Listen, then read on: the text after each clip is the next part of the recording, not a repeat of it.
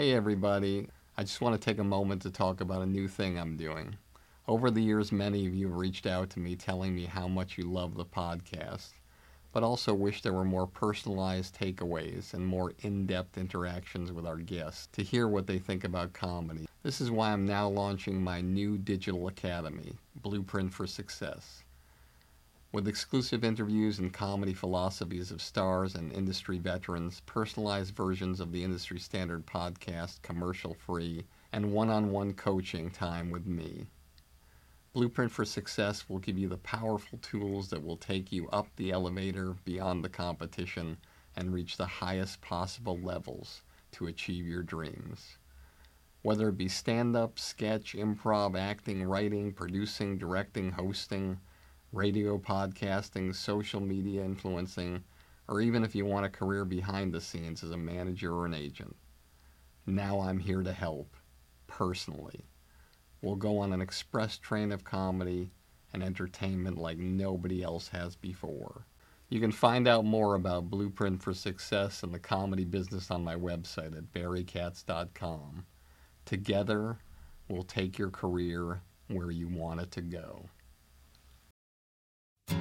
You are about to listen to an original episode of Industry Standard with Barry Katz. If you'd like more info on our schedule of upcoming shows, which will be available for download every Monday, or how to reach Barry through Twitter, Facebook, or email, go to barrykatz.com. After you finish the podcast, please take a moment to subscribe to it, leave a comment, and rate it, even if you think it sucks. Thank you for your support and enjoy the show.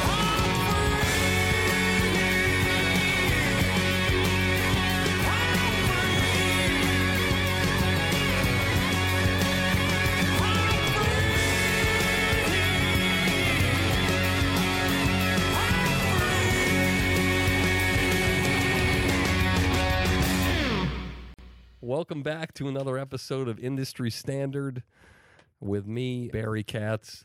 This is exciting today. This is really, really, really exciting. My voice sounds even worse than it has in the past. It's not your imagination. I have something that's going around and I don't know the name of it, but hmm. I will try to not put you to sleep. So, firstly, I want to thank all of you again. I know it's a, a broken record, but I can't really thank you enough for all the emails, all the text, all the Facebook messages, the tweets, the FedEx packages that you guys send me. I have been heckled by my own devices of telling you what to do. I just looked through a Facebook account and for some reason something was locked and, and not working properly. And I found messages from 2013 when I started on and just incredible messages of people telling me how this podcast has helped them. That's that's why I do it. I love this. This is one of my favorite things to do in the world.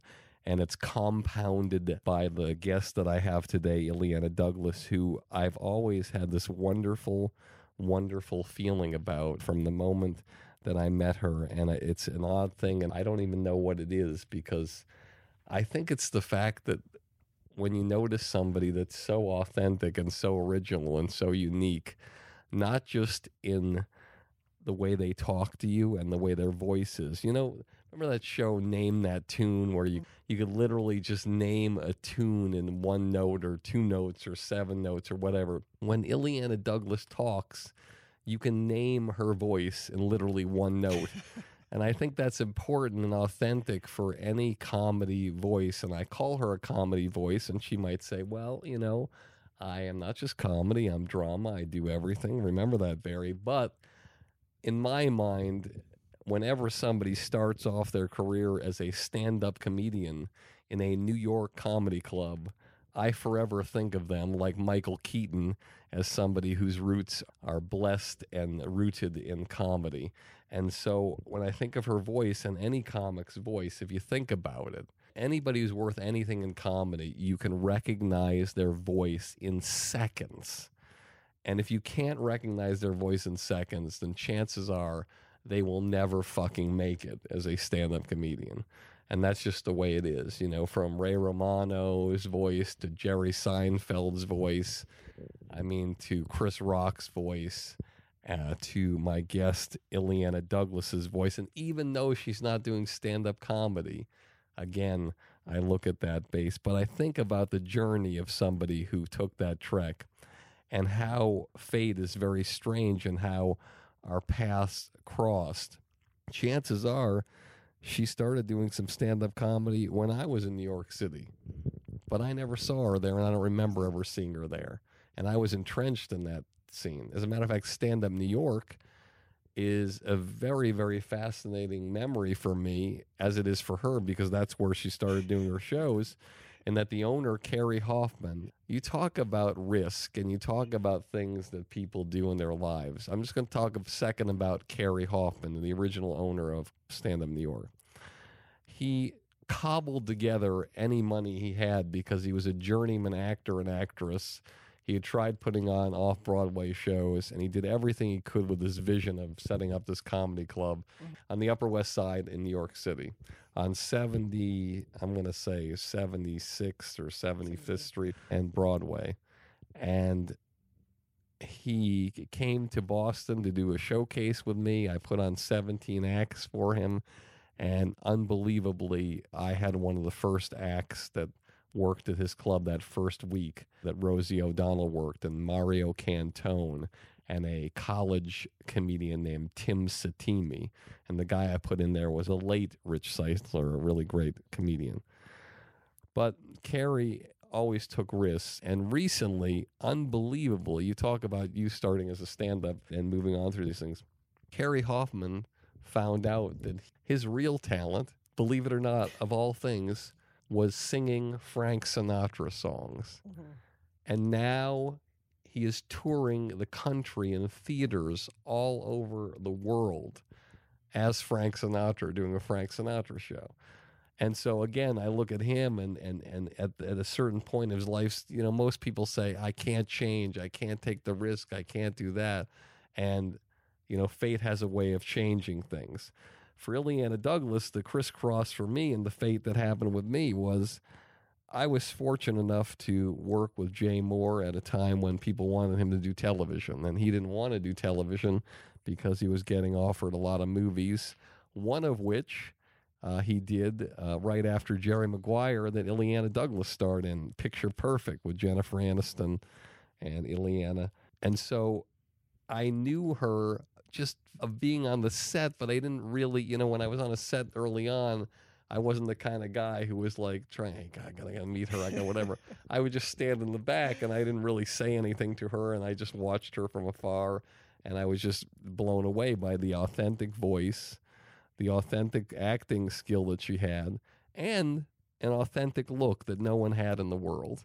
Just an unbelievable, unique person, like a, a triple threat, uh, shall I say. So when it came time to action and Jay going back and forth with Joel Silver and Chris Thompson, the executive producer and writer and creator, of whether he was going to do it or not, and he finally agreed and got invested to do it. At that time, or right before we came on, there was another actress that was very hot, probably the hottest she ever was, which was uh, Vivica Fox or Vivica A. Fox. And Vivica had been doing a lot of movies like Jay, but more successfully, I believe, in the not only in the African American market, but crossed over into all different genres. And sometimes what's weird is that you're working on a project and somebody has a first choice for something, and then it doesn't always work out that way, and you think to yourself, oh boy, this is bad. We didn't get our first choice. So before we came on, what we found out that there were rumblings that Vivica Fox was the person that was offered this particular role that Illeana Douglas was up for. But as fate would have it, uh, in the past, if I'm not mistaken, and Illeana will elaborate on this later, she had been at certain uh, events with Chris Thompson. You know, you're you you sometimes you're at events, and if you're an actor or an actress, or I don't care what profession you're in, I don't care if you're in the service industry, you show up you go to places, you go to events that involve the people mm-hmm. that are in your profession because you never know what's going to happen. Neal Brennan once said to me on this podcast, he said, Every single thing that's ever happened to me that's brought me success happened from hanging around a comedy club. But what he's essentially saying is, show up, hang around, go to events. And when you know it, Illeana Douglas, I believe, is taking some kind of a shuttle from some award show, and she's just sitting there, and there's Chris Thompson. And they start talking, whatever, and and and and they meet, they have a dialogue, and and entrenched in his brain from the moments that she spent with him, which if you were to spend any moments with Illeana Douglas, it would allow you the opportunity to fantasize about moving in with her because that's the kind of person she is and she makes you feel. You immediately feel in your heart. Like I always felt it's a horrible thing to say because I'll have to go to human resources. I'm not crying right now. I'm just is that there's certain women that you meet and you just think to yourself, God, I wonder what that would be like. I wonder what that would be like if I was in that person's life, if I was a part of that world, if I was there with her. And so, anyway, to make a long story short, Vivica Fox didn't happen. They couldn't make the deal, they couldn't figure it out. And the vision that Chris Thompson had in his mind was the woman he met, or at least spent significant time with, on a shuttle bus and he was so taken with her, he didn't ask her to test for the role. He didn't ask her to come in for a chemistry read in lieu of a test. He just said, you know, I want you and I want you to do this. And there was a meeting at a hotel with flowers and Chris Thompson and Jay uh, sitting down and and and putting on the full court press to to let her know that they wanted her and she accepted. And to me the show action what we're talking about now is one of the shows that is well ahead of its time. And it only did 13 episode on Fox but it's the kind of show that would hold up today. And I think the lesson here is a very simple lesson in that fate can be a disastrous thing but it can be a wonderful thing and somebody's loss or something that somebody passes on can be somebody's success. But if you don't show up, if you don't hang out, if you're not around the people in your industry that make a difference, you're cutting your percentages of success way down. So get out there, meet people, don't be an asshole, and show the best side of yourself. And hopefully that side will be the one that'll get you where you want to go. Hey everybody, let me remind you one more time about my new blueprint for success. It's a project I've spent months and months working on just to help you jumpstart your comedy career and beat the competition. Whether you want to do stand up, sketch, improv, acting, writing, producing, directing, radio, social media influencing, or even if you want a career behind the scenes as a manager or agent, Blueprint for Success will give you all the tools you need to take your career to the highest levels. With exclusive interviews, my top 50 commercial free episodes from industry standard, one on one coaching with me, and unprecedented access into my knowledge and experience from over 40 years in this crazy business. I guarantee you that with Blueprint for Success, you'll become the creator you've always dreamed of becoming. No one's asking me to do this. I want to do it because I want to help you become truly undeniable. So just go to barrykatz.com, click on Blueprint for Success, and start your incredible journey today. I truly can't wait to work with you to help you change the trajectory of your comedy career forever. Here we go in three, two. We ain't one at a time in here. We're mass communicating. This show will have laughter. I got everybody pregnant with Barry Katz and semen. Infections caused by jacuzzi water. I'm not comfortable with the tone this is taking. Okay, here we go. Is there anything else I should know? You're on. What? Now? I'm on the air! People on Twitter have been asking for Barry Katz to come back a lot. If you're undeniable, you will not be denied. If you want to be successful in show business, you get yourself a Jew white manager like Barry Katz. Here we go. You fucking firing me up, Katz. Being a manager is just turning no's into yeses. Undeniable. Creating holy shit moments. I love this man. Barry Katz. Back in the house. House. House. Let's do this. Welcome back to another episode of Industry Standard with me, Barry Katz. I am going to give Illeana Douglas the proper introduction, and this could take a while, ladies and gentlemen. So we should all lie down, and we'll do that while Illeana pulls the pubic hair off the mic guard there. That's This is, I got some Norman Lear's gray hair. Norman Lear's gray hair is on It's there. on my mic. That's you are, okay. you are. Uh, yes, that's right, Norman Lear. That's uh, I know. I'm very impressed. I love. I love. oh, one of the. He's amazing. You know, I'm just as happy right now. With me. Yes. Okay, good. I'll try to be a sage and give you what I mean. Nobody can give you what Norman Lear has created for the Don't world. downplay you. You're you're you're an old soul. You're gonna have yes, it all. he's 93. I still. I've got some time to create something. I don't have as much time as you. Illeana Douglas is an award winning film and television actress, writer, director, and producer. She began her career as a stand up comedian sketch performer at Stand Up New York and the Manhattan Punchline. While working for a New York film publicist, she was asked to dub screams and dialogue for Martin Scorsese's The Last Temptation of Christ. This led to a long collaboration with Scorsese, who cast Illeana in his films New York Stories, Goodfellas, and Cape Fear. She solidified her film acting career with performance in a string of critical and commercial successes, including Alive, which I saw on a plane. Nice. Uh, not good. that should be illegal. to Die For, Picture Perfect, Message in a Bottle, love that movie, Stir of Echoes, and Ghost World. In 1999, she starred in the critically acclaimed TV show Action that is near and dear to our heart. Critically acclaimed, by the way, definition of that canceled. and appeared in numerous television shows, including Larry Sanders, Frasier, Drew Carey, Law and Order SVU. I always want to say SUV, Grey's Anatomy, Drop Dead Diva, Entourage, and Ugly Betty.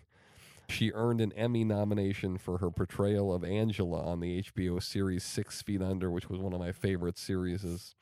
Uh, Illeana's web series, Easy to Assemble, has been downloaded over, get this, everybody, 40 million times and has been called the most successful branded show of all time by Adweek.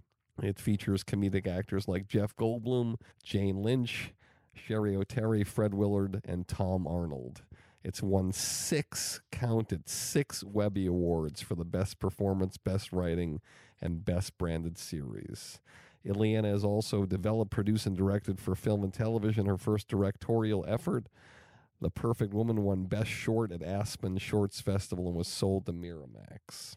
She wrote and directed the documentary Everybody Just Stay Calm for IFC, and she served as the executive producer for the flick Shay Upshaw and the Sarah Jessica Parker comedy film Life Without Dick. No comment. she is co producer of the upcoming web series The Skinny, and Illeana has a recurring role on the hit NBC show Welcome to Sweden, produced by Amy Poehler, now in its second season. She's a regular host and interviewer now on Turner Classic Movies. And her first book, I Blame Dennis Hopper A Life Inside and Outside Movies, will be out later this year. Please welcome my guest today, the wonderful, the magnificent Illeana Douglas. Thank you. Pleasure to be here. I'm, I'm exhausted. Jesus. And I'm imagining us living together. Thinking what that I was like, what would I cook him for dinner? Would I would I be his muse?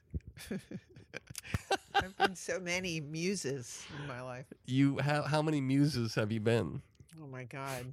We don't have. That's a different. sh- That'd be a different. My next book will be the. Uh, I've been amu- amused too many, too many, many directors, and I just find myself as we're going to talk about in the book. I have just found myself always just behind the scenes at the right place at the right time, being the confidant of a director, writer, producer, actress. Sometimes I've just through no just sitting there. I don't know. I just end up being in the mix of things and uh, How many men have you been the opposite to? where they have been the muse to me? Yes. oh yeah many many. I mean but i'm like i fall in love at the drop of a hat. I'm like you know somebody's nice to me. I'm like i think i'm in love with you is, is that That's the story of my that- whole life, I is it think. needy? Am I, does that make me needy? Because I love you right now. No, I did the same thing. I'm projecting. I before I even work with someone, I'm all, I'm like they're probably gonna, you know, we'll probably get married or we'll be on a show together. I mean, I'm always imagining things that that are don't happen. Sometimes they do happen though, but you know, most of the time they don't. But don't you have the ability to make everything happen that you want to make happen?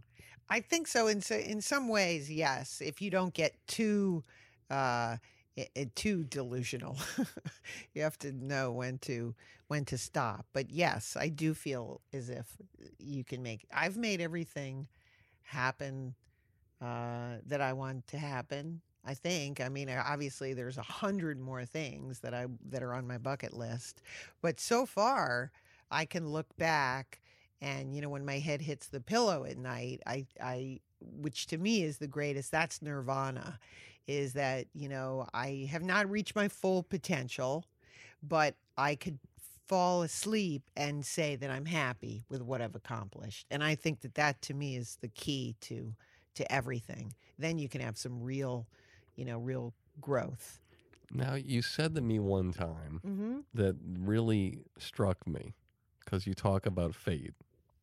Yes You told me that you and Allison Janney started around the same time. We're very close. yes And there were roles that were being decided, and people were choosing whether should go on or whatever. mm-hmm. And she went on a little show called The West Wing, I believe. Oh no, this this it's better than that. Oh no no no. I was in I had done this uh movie uh Grace of My Heart and and then I was I had done this which I talk about in this crazy chapter because you never know what's going to make you successful, but I had done this mini series that did really well and got a big TV deal with CBS and went out to LA and I had a house with a hot tub and um, Allison Janney, who'd been a couple years ahead of me, she was really good friends with my roommate at, at the time, who's now become a very successful writer named Stephen Rogers. But we were all in the same circle. But I was like, I'd made it. I was like out in Hollywood. She was like the struggling actress who comes out to test for things. And I had a big TV deal. So she's coming, she comes out to my house. We're in like this little, you know, hot tub. And she was uh, going to be auditioning for West Wing.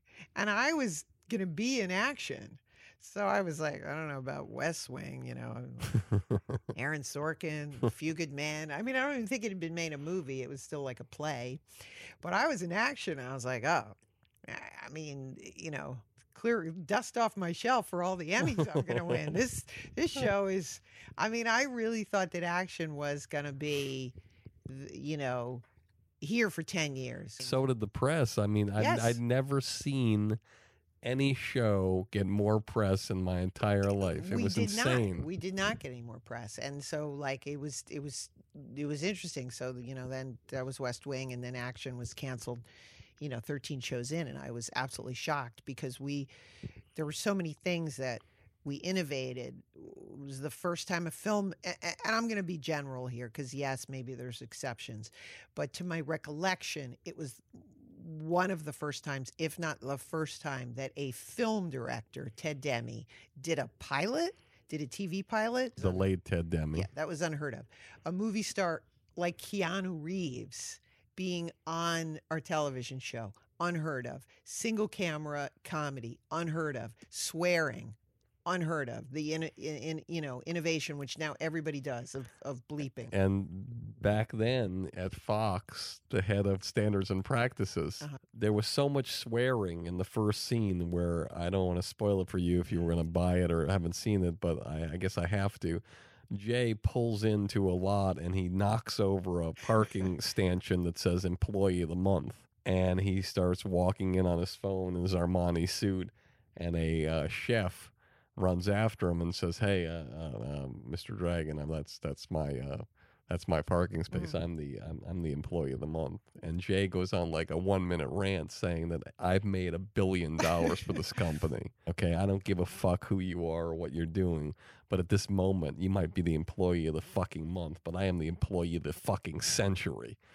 And what they had to do, because there were so many fucks, Ted Demme did this innovative thing as a director. And Illeana, you've directed many things where he did a circular shot. So it kept rotating around Yeah. Jay, and every time he'd swear, it would be behind his head and then back so they could bleep it like that. but there were still were points where he had to swear and they would fuzz out his mouth Yeah. because back then you weren't allowed to have it full on like that. Right. Then uh, we were all flown on a uh, first premiere for a television show ever, unheard of. A television show? They had a movie premiere, you know, flown to New York, uh, cover shoots for TV Guide, you know, it was, and as I write in that thing, it was like, you know, uh, breaks the rules, like, you know, breaking uh, like a chicken, like a cook breaks eggs. I mean, you know, every like great pull quote, and then it's gone. You know, And what was weird about the show Action, for those of you who don't know, is that people didn't come to the first episode. I think 8 million people came to watch the first episode with all that promotion, all the great commercials, all the great press all over the place. And only 8 million people came. Now, I know today, if 8 million came, people would be doing handstands down Mhm. the. But it was a different time. Mm. To this day, I don't think anyone understands why no one even. Normally, when people they come in droves, they sample it, and if they hate it, they don't come again, and then it's canceled. But this one, they just never came, and so for the whole series, the the ratings didn't necessarily vary that much. It's just that it was like eight million, seven million, six, you know, eight again, whatever, would just stay the same, and it wasn't moving upwards, and that's why uh, we got our head handed to us, and I don't know Well, why that was. I mean, again, that's the mystery uh, uh, uh, that all of us that were a part of it is that you see shows today that were obvi- that obviously were doing much worse, and that they're given a chance and they have a loyal following. I mean, I've never been part of a show. It's you know. it's 20 years later, people are like, "Uh, Why did Action get canceled?" You know, and uh, you know, so that's uh, staying power. And I just finished working with uh, George Lopez. I'm doing his pilot. Are you George Lopez? For, Oh, for TV Land. fantastic. Extremely talented man. Very, very talented. I always found George to be that kind of guy that, as a stand up, that, that was incredible. Like when you would first see George Lopez perform, you'd walk into a comedy club, and there are very few comedians like this where they walk on stage, and within 30 seconds, the crowd is going fucking crazy, applauding, standing, high fiving. And this is no disrespect to George Lopez. I don't even believe that he understands what the fuck is happening. He has a command over his audience in a dramatic way, like Hitler had a command over the Third Reich. I mean, it's like unbelievable. And there's very few comedians who have that and, and that, that power. Mhm. And, uh, and he's one of them. And he happens to be a great actor. Uh, and, and a really, really powerful force. You sit Mhm. next to George Lopez, and it's like you are either in his world or you don't exist. It's just Mm-hmm. like it's a it's a really great thing. But you're the kind of person whose energy, I'm sure, went toe to toe with Oh, his. I loved working with him. It remind it's reminding me a little bit again. Like I've worked. It's been weird. I've worked with a lot of comedians. I mean, and worked with Adam Carolla and his movie and Jay and Road Hard. Uh, oh my god, movie. yeah. Drew Carey. I mean, I, you know, on and on and on. And so it's I love working with comedians. I'm fascinated by them, and and and you know, I felt like we were the world's most unlikely. I play as publicist in the in the show, the world's most unlikely showbiz couple, and I just was love at first sight. So talented. I really enjoyed working on the show, and we shall see what happens with it. This is what's amazing about uh, George is that, and if you have a show where you're the first guy on the call sheet Mm-hmm. and it fails, and you can get another show on the air the next year where you have the first name on the call sheet. Uh huh. That's like that never happens. Ask Louis C.K. Yes. Okay, Lucky Louie, name on the show, first on the call sheet, five years until the next show. Yeah. It just doesn't happen. It's very difficult. But George, that shows you the power that he has. Yes. He's got a great, great fan base, great audience. So, Illeana, what I like Yes, to dear. do is I like to go way, way back. Okay, let's go back. Let's now, do it. now, before I go way, way back, I want to make sure. Yeah. I want to hear how you pronounce your first name. Uh, Illeana. See, there you go. Illeana. You got the ah in there, which means classy. you take us way back to Okay. where you grew up, your family life, what it was like, what kind of socio-economical dynamic, your family, the whole deal, and then what was your first inspiration to wanting to be in show business? Well, my um, the name of my book is called "I Blame Dennis Hopper," and because my parents saw the movie Easy Rider and made a life decision to uh, raise us as dirty hippies. I say that lovingly because it all turned out all right. But um, but- Wait, and so how were you being raised up to the point they saw that movie, and how old were you when they made the decision? Well, I was very young. So again, I but basically, you know, my knowledge is, you know, we were I would say that we were upper probably upper middle class when we you know moved to a sort of a wealthy upscale community in in uh, Connecticut and um and my mom didn't work she was a housewife and had you know was in the garden club and all these kind of preppy things and then as, as I write about in the book, I didn't really understand what was happening because I was very young. But it was like, you know, slowly and surely there was like less and less food, less and less people. Uh, and then my there my father started a commune uh, on our property, not like a cult commune, but like with you know hippies and free love and all that sort of stuff. So there's a lot of people like living uh, with us a band, you know, that kind of thing. So it was like at first it all seemed very fun and uh, groovy and everything, but as I as I grew up, I realized that the lifestyle, in order to have that hippie lifestyle, that's where all the kind of the money went because none of the hippies worked, and so eventually, you know, my mom got a teaching job to sort of support us, and then eventually the Lord knows a lot of teaching jobs can support a house in Connecticut in an upper middle class neighborhood. Well, that's we had a lot of help also from my grandparents, but the uh, but so I my first introduction, you know, was just being like a, a hippie kid, and then as I as I got older, I made you know I started getting uh, you know sent to stay with my grandparents. My Italian grandparents were very blue collar Italian immigrants, you know. So your parents were originally from Italy, My mom's parents. and your dad's? My dad, well, my my father's uh, dad was Melvyn Douglas, the actor Melvyn Douglas, and uh, so he was also, you know, was movie star. Grew kind of grew up in California, grew up a movie star's existence, and then maybe, uh, and this is my opinion, I can't speak for him, but you know, kind of went against that by, you know, going maybe being going more into the hippie lifestyle, and but so when we would go visit them you know, nice apartment on the Upper West Side and maids and servants and and then that combined with visiting my Italian grandparents who, you know, always there was like two channels in their house, channel 5 and channel 11. Like that was it. You know, they was like so I thought I thought TV was like Groucho Marx and the Untouchables and uh you know like I, uh, wild wild west like i i uh, lived in black and white i thought that so that was my idea of what you know glamorous show business was like and again there was also there was always like plenty of money and food and then so when i would go this that life juxtaposed with going home with the hippie environment where there wasn't a lot of food and also the stifling environment of connecticut uh, I think is you know made me lean towards wanting to be wanting to be in show business, wanting to be like my grandfather, you know, and they were encouraging me.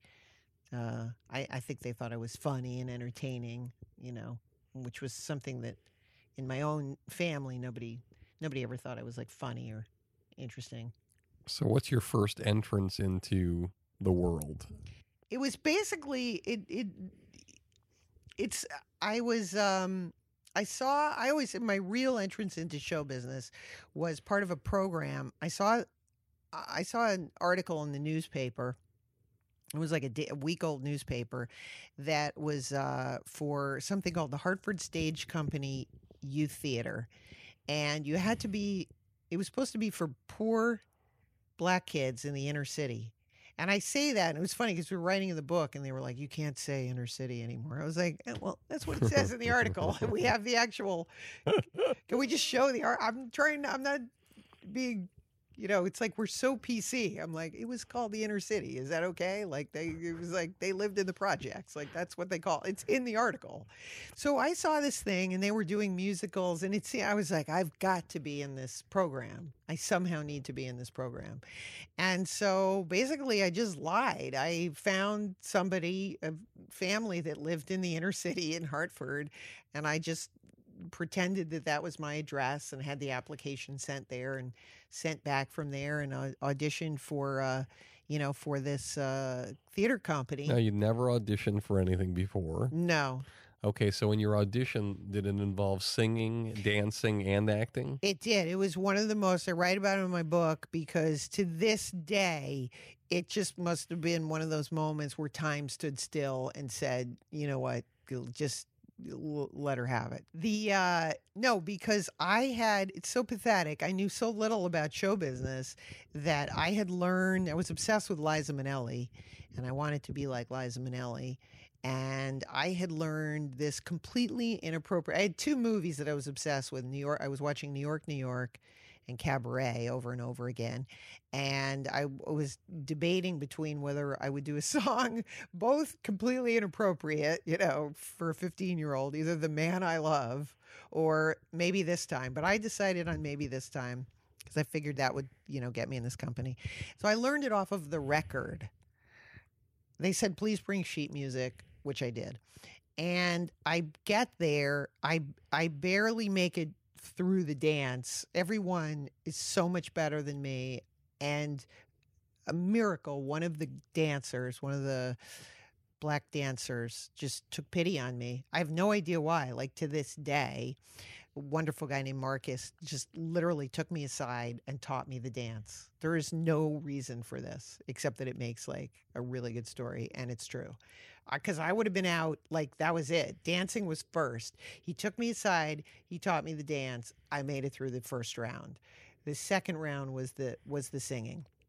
So then I go in, I go to sing my song, maybe this time I'm start to sing, the guy the piano player is and I and I don't know this, but apparently the the the sheet music is in a different key than what I learned on the record.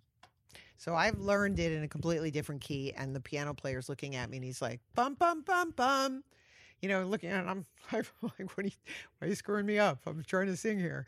And I'm keep trying to sing. And he finally stops. And there was like, again, this long table, 10 people. I am like bombing. It is like, It's like the table in Flashdance. totally. It is like do or die moment. The guy says, You're singing in the wrong key. And I snap back. I'm singing in the right key, the key of Liza. You're in the wrong key. And the whole table just like laughed. But, and then I was like, okay, got through that. I was laughing, laughing. And it was like, and I saw the director, this guy, Clay, Clay Stevenson, may rest in peace. He, he was like, all right, the kid's got, she's got moxie. She's got moxie. But they were like, what are we going to do now? Second miracle of this story. I do not know what they saw in me because I was like on the outside, I was brazen, but on the inside, I was like, this is this is over and like any minute this is going to be over and the one musical director said he told the piano guy to get up and he and he said I'll I'll I'll sing with you and then he said just start singing and I started to sing and then he said you're in C. I'm going to play this in C and he played the song again and it was like the stress and the emotion and I got to be in this song. And I was like a 15 year old, like doing my best, like, it's gotta happen. By the end of the song, it was like the whole table was like literally on their feet. It was like a moment of just going from utter failure, this is over, Moxie. She pulled herself up by her bootstraps. She got it through. And it was like, I you know, it was like being shot out of a cannon. I got out of the audition, and this wonderful guy, Marcus, he got. I was just like, I, like I don't even know what happened in there, and he was so is like his face just smiling. And he's like, You're going to be in the company. And I was in the company. It was only like five white people. Only about five of us made it in the company. Did he make it in? He made it in. He was like, he was like one of the best. We be, we be just became like joined at the hip. We were like, and I write about this in my book because he was the best dancer in the company, you know, unbelievable. And we, we, we had to you know, we were there five days a week. We got paid. We worked in all aspects of the theater. And I think it, it was the second year of the program. He was like, literally, he came in 10 minutes late, and the choreographer looked at him and he said, You're fired. Go get your stuff. You're done. And it was like, we just all like stopped. And he goes, No, I'm serious. Turn around. You're done. Just for one late. One time being late and was it, that a rule that they told everybody? Yeah, they they took things seriously. I mean, there was another time. It may have been the first year, second year, something like that. I remember there was a. Uh, I know it now. I know that step now, man. But there was a choreography step, and just for some reason, I was like, I, I just I couldn't get it, and it was it was also happened to be my birthday, and and the guy was like, he sent everyone away for lunch. He's like, again, again, again, I was like doing this step, you know, like uh, throughout the entire lunch period. In in my head, I was like, "It's my birthday. Why, why are they being so mean to me?" And it was just like, "You better get this step right, or you're gonna get fired." But you know, everything I learned about like being professional and came from those days. And what I lucked out with that theater company is the there was a the director of the theater at the time was a guy named Mark Lamos. Now, was, can I just interject for a second? Because Yeah. the- the lesson that you played here and you talked about is so important. And I think our audience, it's important for them to know this. Sometimes, if you are somebody out there who's incredibly talented Mhm. in whatever profession you're in, Yep. there's a sense of entitlement. There's a sense like you're Teflon. You, no matter what happens, no one will ever take you out. And the example that you mentioned for this company of that guy who was clearly the best guy in the company is the same example that I remember one time when I was at Saturday Night Live and watching these shows and watching Norm MacDonald just completely every weekend update just take over the show or do Burt Reynolds and just Mhm. explode and he became like the star of the show. And I remember I went on vacation and I came back to Saturday Night Live the next week after vacation, and Colin Quinn was in his chair, and Norm MacDonald was nowhere to be found. Hmm. And Lorne Michaels was strong enough and smart enough to know that there was no one person that was greater than the group of people.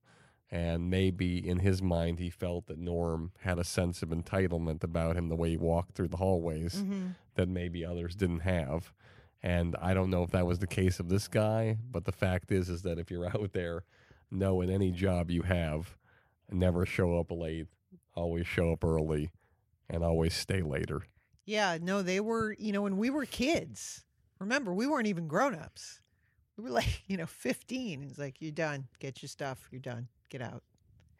Um, and they treated us, you know, they treated us like like grown-ups and we worked really hard. We we worked in all capacities of behind the scenes and they put us and we also went on tour, which was crazy. And you were about to talk about the director. Uh, uh, whose name was again i i mean you know we were terrified of him his name was clay and he's passed on but his name was clay stevenson and again the the company was like s- 90% African American. Everybody was African American, um, you know, or Hispanic. And uh, there were only about, you know, five white people in the company. I was lucky enough to be in the company.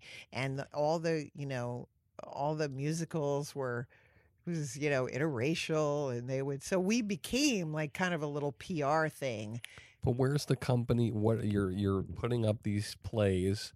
Where are you performing them? Uh, Where are you living during this time when you're 15? And Oh, doing- I went to no, I I had to go to Hartford. I went and no, I know. Like, how do you? You weren't living in Hartford though. I no, I I I did. I went to. It's all. It's like a blackout. I went and I found an apartment in the paper. I mean, Your um, parents were okay with you leaving the house and living in an apartment when you were 15. yes, apparently they were. How did you afford the apartment when your parents were dirty hippies? I, I had the money, I, you know, on my own. I was like very industrious. I got a like a, a job at this place called. Well, first of all, we got paid to be in the Hartford. No, I know, Company. but you, you don't get paid in advance to get a first, last, and security of a, an Well, apartment. I think in those days, maybe possibly the two brothers I was living with. I don't want to say their names because I want to get sued. But you know, they were. I lived in a room like next to the kitchen. It was like you know, but I was in show business. I thought it was like you know, I had no, you know, no concept that it was uh, horrendous and and scary. I was, you know, Now, when you're 15 and a girl in a company with all these guys with all this testosterone, and we were all the same age. And I was they- in are- it from till age seventeen. now are they all trying to sleep with the girls in the cast? I did have my own apartment, so I was considered to be like, you know, a prize because nobody, everybody lived, everybody was like, what does this kid have a, she's got her own place. So like the kids would all, a lot of kids would congregate in my, and I didn't have an apartment. Remember these two guys own the apartment. I had a room off of the kitchen. So, and a, and a, you know, a little back I have a room here off of the kitchen, so it's I had a fire escape and a room off the kitchen, but uh, the kid, a lot of the kids would come over uh, to my, you know, to my pad. Well, I was always considered to be like a, a grown up. I mean, again, like when I was 15, I always looked like I was, you know, 21. Did I was you a end good up? girl. I was. Uh, I, so you were a good girl. You didn't sleep with any of the other cast I was. members. I don't know. I was. A, I was a. I was. You know. I did not uh, play around. I was. Uh, but we were all. You know, because we were kids. I don't think. I mean, again, things are probably different these days. I think we were a little. You know, kind of naive. I was in between the Hartford Stage Company, and my grandfather was aware that I was doing all this theater. In between those gigs, I was getting other little jobs doing musical theater, and in those jobs there was a lot of like you know there was a lot of grown-ups and there was so there was always like a lot of you know like groping and and that's going back to the stand-up too i mean again i was you know people were when i talk to young people these days and they're you know talking about people you know red flags and men doing inappropriate things and it was like you know in my day we just called that being an actress. It's like yes can you just put your hand over there? Thank you thank you. Um you know that was just like sort of a part of it. I was like the part of being in show business was always always and i don't know if it was just me i assumed it was everybody but constantly having to deal with somebody like you know groping you or you know I, it just was ha- i just i thought that was actually part of being an adult am i wrong So the first time that Is it just me? So the fir- no, it might be just you, and it might be just uh, as an adult. I thought every boss I ever had I was- jacked me up against the Coke machine, and it was like, unless you put out, you're fired. That didn't happen to everybody. no. Uh, so, but what's believe it. But what's the first time that happened, and how did you handle it? Well, the first time it happened, dude, I was in school. You know, again, like that's what makes me laugh. I mean, But no one taught you how to handle it. So how did you handle it? I remember being in uh, school and having a teacher. Oh, do you need to not ride home from school? Yes, I do. And then like, why are we driving in the woods? This is not good. This is not my house. You know, and then it was like, if you say anything, I'll, you know, I'll just say you're a liar. I was like, drive me home. I'm terrified.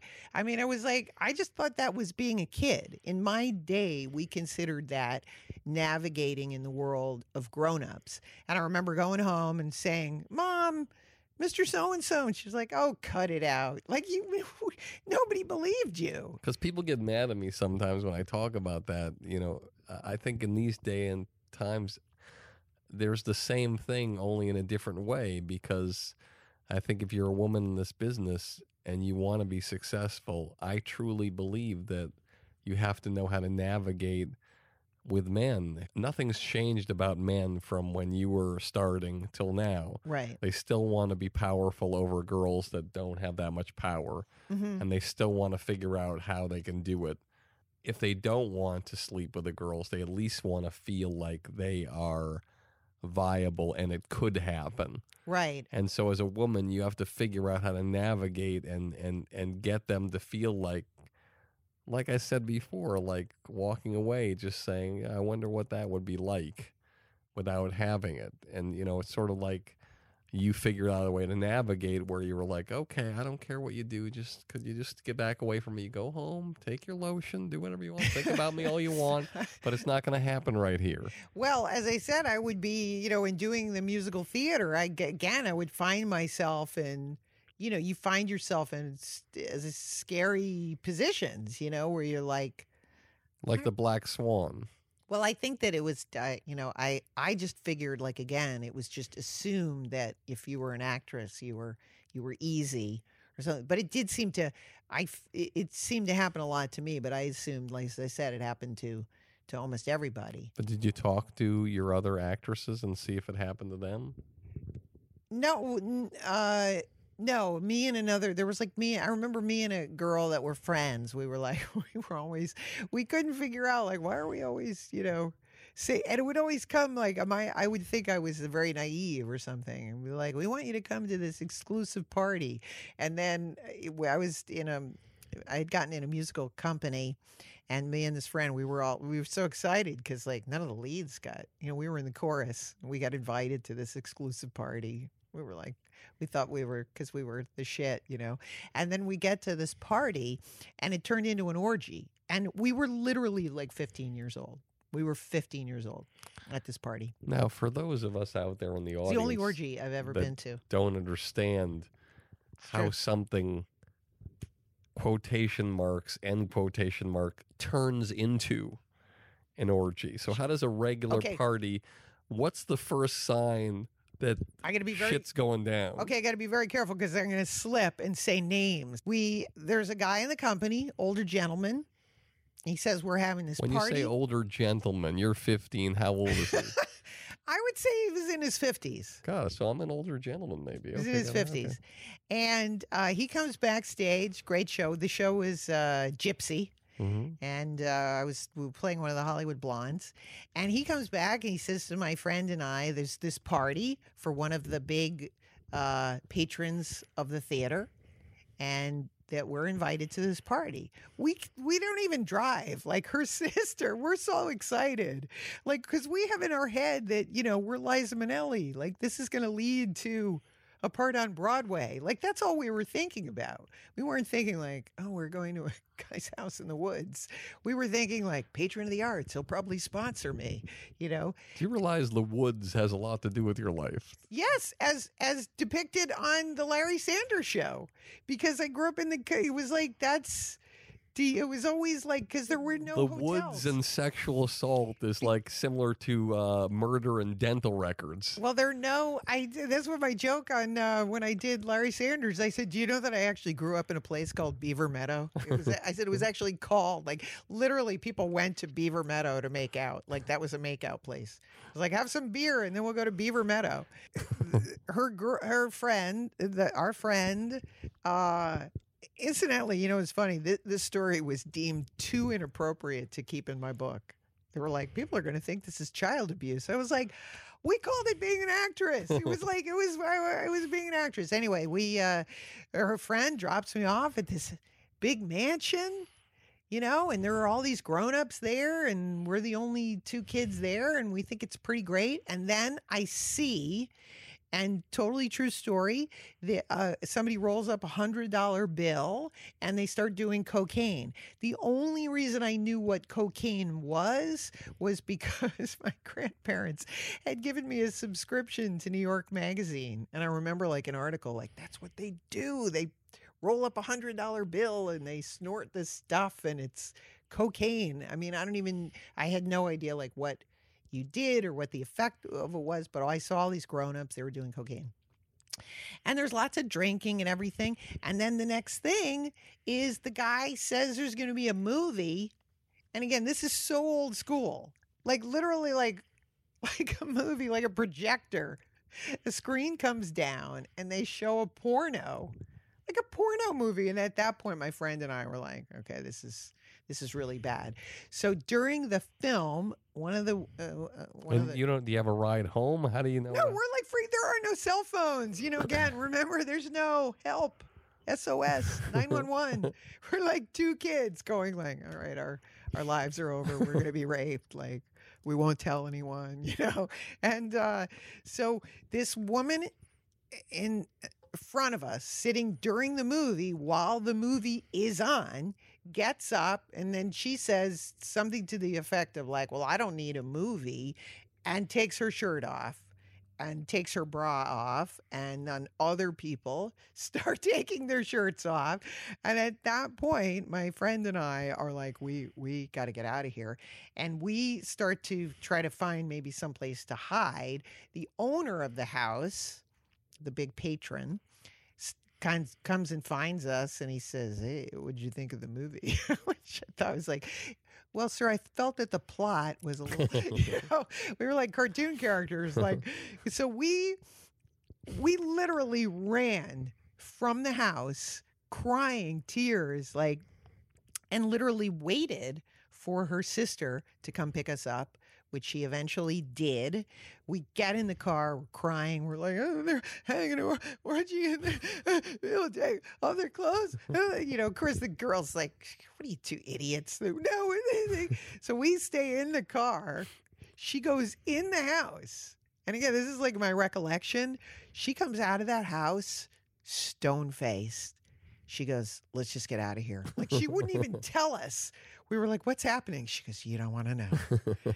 and we drive, and that is my one and only time going to an orgy. I was once, many years later, when I was the, my first time in Hollywood, a p- famous producer came up to me and invited me to Jack's house.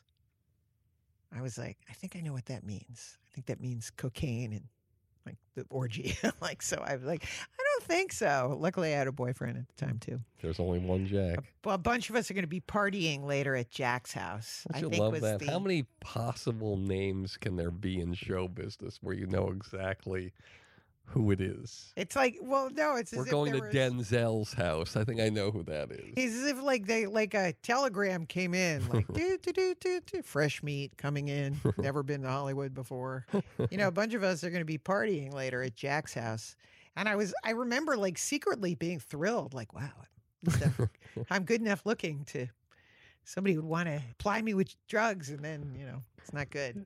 Did you always feel like when you got out of the shower, I'm going to fuck people up today? No, I, you know, listen, I'm, I had the opposite. You know, like people would have low self esteem and not think they were attractive. I had the delusion that I was really good looking and really sexy, and but nobody else thought so. So I was always shocked. Like I was like, "What is? I look at me. I look great." But I'm- you are beautiful, and it's in that way, like when you know Barbra Streisand did "Funny Girl." I mean, beautiful. But I mean, there, uh, there. I guess there are a lot of people, or some people, that would think, "I'm not attracted to Barbra Streisand." I, I have found that like what what men seem to have with me, and I'm gonna put myself down a little bit. It's like I find myself attracted to you, and it repulses me. But like that's their That's their opening line. well, no, but like that's why I feel that they feel like "Ugh," like they can't figure it out. Like why? This is the thing. You've been you've been in you've been in long term relationships. yes, that's true. You don't One. stay in a long term relationship with a genius who we're going to talk about later Yes.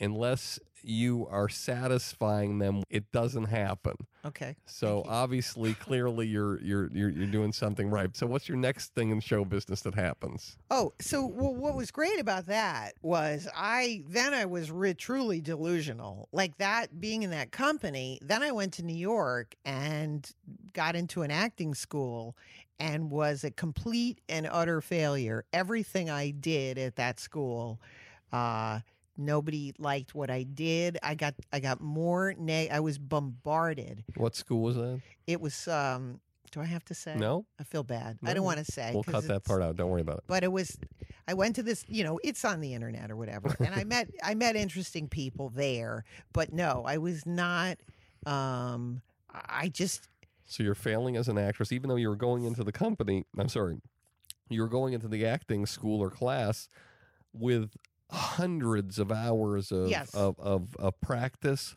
hundreds of hours on stage. Yet you went into New York and the biggest area in the world and were failing with those group of people. Is Yes, it because they I were so much better than you? No, I mean, again, this was my own delusion. I'm like, how do they not see the genius? Like, how do they not see it? Like, I'm incredible. And what was weird was that they kept picking me to be in senior productions eh, for small parts. So I was like, this was so jarring because they would trust me with like a little small part. Yet when I was in when I when I was in like scene study class, it was like, no, sorry, Leona, can you sit down? That was awful you know uh i mean one of the my there were so many negative things to me my my favorite one which i said in the book Illeana, some people are sexy. You try to be sexy. it was like another. I was like, I don't know what that means, but like, could fuck up. You could fuck up your head. Uh, and they were upset. Another teacher was obsessed with my voice. Said that my voice was so horrible, I was going to end up selling refrigerators. The first job I ever got was because of my voice. So that teacher literally made me practice. I had to speak in a different register. So I actually had a a vague British accent. like when I was at this school, I decided uh, that I would e- emulate Audrey Hepburn. After So, uh you started doing well, did you go back and say, I deserve an apology? I think that person sadly passed away too. A lot of luckily for a lot of these people have died. The woods and death are the theme of this permeates podcast. permeates. But then the next school that I went to, which was the neighborhood playhouse, I just, I mean, again, this is part of my delusion. I go to an acting school, right? They tell me you're horrible. like They actually said you're horrible. no, but they at the at the first at the end of the first year, there was another actor I was in school with who's now on the show Mike and Molly. I hope I may say his name because I thought he was wonderful.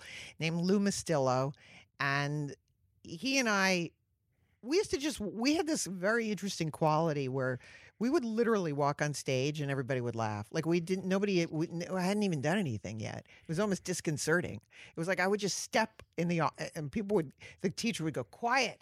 And i was like okay this is crazy. Like so the audience has always really liked us but the teachers didn't seem to like us. And at the end of the first year the head of the school uh, i had done these what i you know these final these scenes which is so funny your final scenes with which you will be judged by. And I did my scene, and the audience, people were like hooting and how I was. I mean, it was crazy. I was like, I had the, you know, I, was like 18. I was like, I killed. I came off stage, I'm the head of the school. Like, I was like, "Ah, finally, finally, she will say, she, you know, how great I am. And she took my hand and she said, goodbye, Illeana. and I thought that did not that did not sound good at all. And about three weeks later, I got a letter saying we we were we are not asking you back. And uh, I was working in a hotel. Wait, time out. Yes. Okay. How do you have the performance of the night hmm are in the hot seat as far as the number one person getting the most attention? You Mhm. do not show up late. How do you get fired? Why do you get fired? Uh, you tell me. I mean, and you, What didn't you ask? I, I, if you want my honest opinion, I was 18 years old. I, I believe that that person was trying to kill my spirit and But why would she kill your spirit? because there's a because there's a you know we want to control people and put them in a box I know the kind of people who want to break people's spirit, but they Uh-huh. want to break people's spirit while they're still in control of them and around them. Why would she break your spirit knowing that she just let you go and she wouldn't have the opportunity to keep breaking your spirit? because I I, I mean that's why unless because I can't even my head I I'm I know that I was not bad that day. I saw the audience reaction. You know, I had come from this background of musical theater.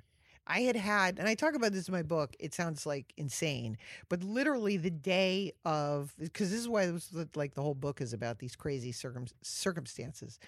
One of the first movies I ever remember seeing was Paint Your Wagon, and I developed a bizarre obsession for Lee Marvin. He just he was like my guardian. I was like, if Lee Marvin's on television, it's going to be a good day. I'm walking to school and I see Lee. It was like, this is not, it's like the guy helping me with the dance. I'm like, there is Lee Marvin.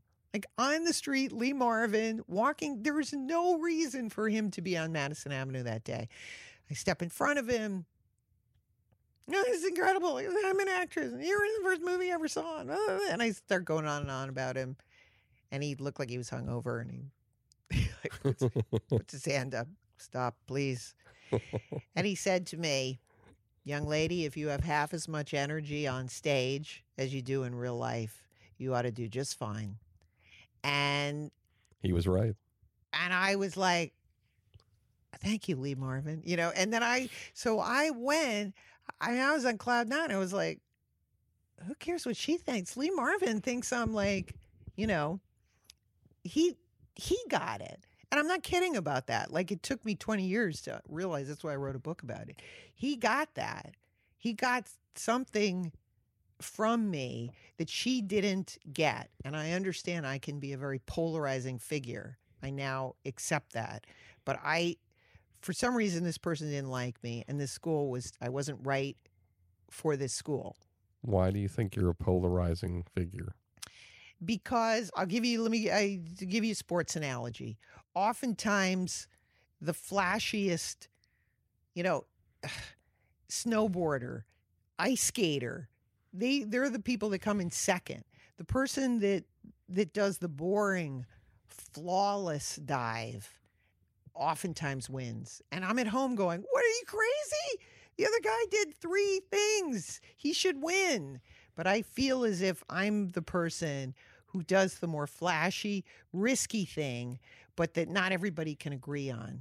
And I think that in a the society we want to be sure we want to we want to we want to have 20 people agree on the same thing and so therefore you can have people that are wildly your fans and then other people that just maybe can't stand you they don't like your voice they don't like your look they don't you know and i and i feel as if that's what was happening there i did have fans there but then i also had people that just didn't they were like that woman she didn't like me. I mean, she, she you know, I'll, when she said goodbye, Illeana, that meant goodbye. That meant I never have to see your face again.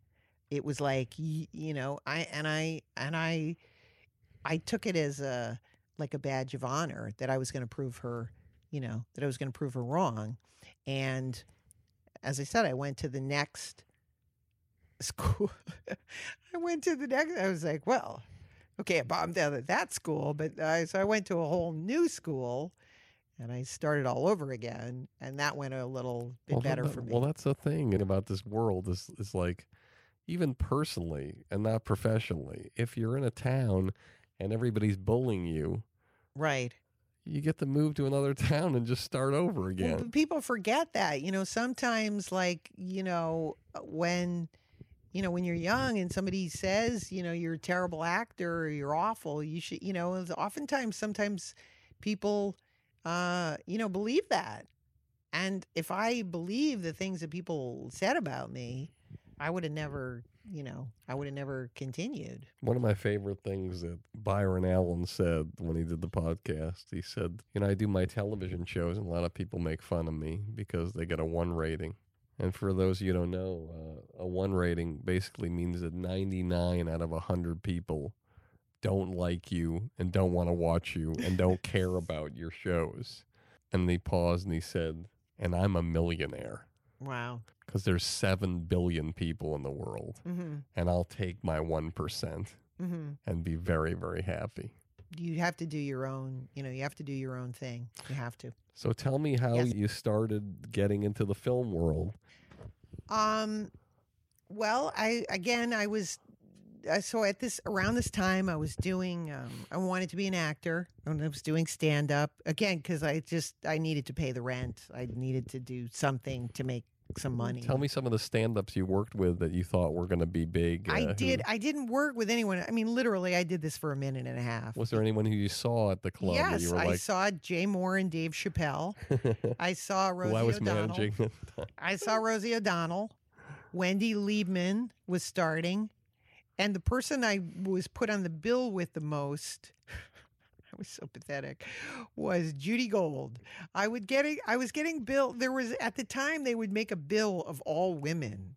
It was like women in comedy was such a new thing. Judy Gold, for those of you who don't know, look her up. One of the funniest, brash, incredible personalities. Six foot two. Yeah. God, no one went toe to toe with me more than Judy Gold. She was so funny. Well, imagine me like at you know being at one of these places and you follow you know Rosie O'Donnell and Judy Gold and they're like, and now Illeana Douglas. like, you know, I was a hippie and uh, you know, and but the thing is, people like you know the the people that were working with me really liked my comedy. But what this- was your best joke? I don't know if I had, you know, when you say best joke, it was my whole persona of telling, you know, telling stories. I'd say, "Oh, here we are. It's it's autumn in New York. It's so great. You can always tell when it's autumn in New York because the bums begin to turn yellow and fall. It's amazing. it's so it's sweet." And I was, you know, and that's what I was, you know, I was like, I, you know, I'd be like, I'd talk about hippie humor. It's always embarrassing when your family's, you know, your dad's got better pot than you do. Friends are like, "Can you can you score something from your dad?" No, I can't. so it was a lot of that. And we grew up poor and we didn't have any toys. And my mother used to say, you know, she just after my brothers beat me up, and we'd call it Rock'em Sock'em Robots, but it wasn't the same. so you had the point of view humor, and it was good. It was- I that's the thing. Like I didn't know. Like to me, it was like I would stand in the living room with my roommate, and I'd be like, "I think I'm going to say this," and I'd be like, "You know, you go to the Korean market and they're selling this thing." Uh, I said, "You know, sea legs. Sea legs of what? What in the sea has legs?" It's like, and then they have another thing called mermaid salad. It's like, yeah, she got caught in the net. You know, it's really terrible killing mermaids. But and my roommate would look at me and go, that is not funny. but I was like, really? I think it's funny. So, but I would just go up there, or I'd, you know, that I. now, who was worse, comedians trying to sleep with you or actors? Oh no, no comedians were wanted to sleep with me. Actors. Ac- I once had an actor, bless his heart, who tried so hard to sleep with me, and I would not let him in my hotel room. I finally said goodnight to him, and I'm lying in bed with the lights out, and the phone rings, and I pick up the phone. I go, "Yes." And he goes, I'm really hanging on to the bumper, aren't I? Can I just, I was like, no, you can't. But I like, that became my favorite phrase. I'm, I'm really, I'm hanging on to the bumper at this point. I was like, yeah, you will be remembered. You gave it a good, the college try. As a woman, do you appreciate the guy who's persistent like that? my persona, because I've been friends with a lot of like, you know, ladies, men, like let's just, you know, womenizers or whatever. And I'm I'm always like I like to be the friend, you know, because that way you get you, you know you you're just the friend of the person. And they contemplate, like you know, someday you and I'm like, that's never going to happen because I, I see your, I see your repertoire. But it's good. But we'll be friends. We'll flirt. That's the better position. What's the best line you ever heard besides the bumper line? The best line you ever heard to try to get you to a point where you would go out with somebody or sleep with somebody that like I remember this guy Frank Santarelli had this line that he used to use in Boston and it was so horrifying. But it worked for him. He'd go up to a girl, he'd say, Oh, finding you tonight was like finding a twenty dollar bill on the ground. Oh my god, that's pathetic. You, that's good. No, it's horrible, but it used to work. terrible. the uh, the best line that anybody ever said to me, and but it was it wasn't you know specifically a line, but we went out to dinner, and he asked me, "What is it uh, you're looking for in a man?" And I thought that that was the most profound thing that anybody ever said, and the and the greatest uh, womanizer I was ever with, who in my uh, I think was Joe Mankiewicz, the director. Bless you. Bless you. Joseph L. Mankiewicz, uh, who had a g- reputation with the ladies, and he was uh, he was like a you know a psychiatrist. He could just tell you who you were, and I found that to be very seductive, and um, and that's what he said. He said all women want to, you know, they want to be analyzed, psychoanalyzed. I, you know, I was nobody ever asked me. I love that years. question. I'm going to steal that if I can ever go out with a woman again. Well, I said, well, I, I'm going to tell you my answer, and then you have to analyze my answer. Um, I said, because nobody had ever asked me this before. So the answer that came tumbling out was I said to be understood. And I almost started crying when I said it because I didn't expect to be asked this question. And I answered it honestly. Um, and he nodded and he said, Yeah, me too. That's what I want. That's what I would want. I want to be understood. And so I thought that that was so. What would you, you know, what is it you would most, what is it you're most looking for in a woman? For me, what I'm most looking for in a woman is somebody uh, who makes me feel like I want to make her feel, which is safe. Mhm. Thing is, uh, which is probably dysfunctional about me, is I want to know that my life is not a hindrance on their existence. There's nothing worse than feeling like a woman is going to say, you know, I gave up this, this, this, this, and this to be with you Mhm. and you just keep going with your life the way it is and i had to give up all this to be with you that Mhm. that just would destroy me i just want to know that they're they're feeling good they're Mhm. feeling so hopefully some decade the new chapter will begin but I'm, Yes. i digress so i want to talk about your film career and how you got into film and how you ended up meeting one of the great loves of your life uh, the genius i talked about earlier martin scorsese Yes, many. I've been lucky. I've met many geniuses. He was the first, or maybe second, but of many geniuses. Yes. Um, well, that's when I was working. My first, again, my you know, I was in. I'd gotten out of acting school, and doing some, um, you know, off off Broadway theater, and I got into a company of actors that a lot of them were working as assistants at a, a building called the Brill Building. Of course, famous building on New York on Broadway, I believe. Yes, and at the time, this was 1987. There was people were you know Jonathan Demme and uh, Warren Beatty and Elaine May were cutting Ishtar there, and, Marty had offices in the building. Paul Schrader, and um, there was somebody in the company that was working for this director named Frank Perry, and Frank Perry. Uh, was his office was next to Peggy Siegel, publicist, very famous publicist, and were and her, she had an assistant, and that assistant was actually going to work for Marty, and they recommended me because they said, "Oh, she's you know." She's got like showbiz, you know, she's she's very personable and she's got like an encyclopedic knowledge of show business, which I did at the time. I sort of knew everybody. And so I got a job, uh, you know, working there in the office, and it was an amazing job working behind the scenes. We did films like uh, The Untouchables, Beverly Hills Cop 2, Midnight Run. I mean, it was, you know, those years. And when you say we did, what were what were you doing? And when I say we, I'm, believe me, I'm like a. no, but what was the I'm office doing on those? Uh, Uh, Peggy Siegel was doing. oh, you're doing the publicity. Got it. was doing yeah, all of the it. publicity Got it.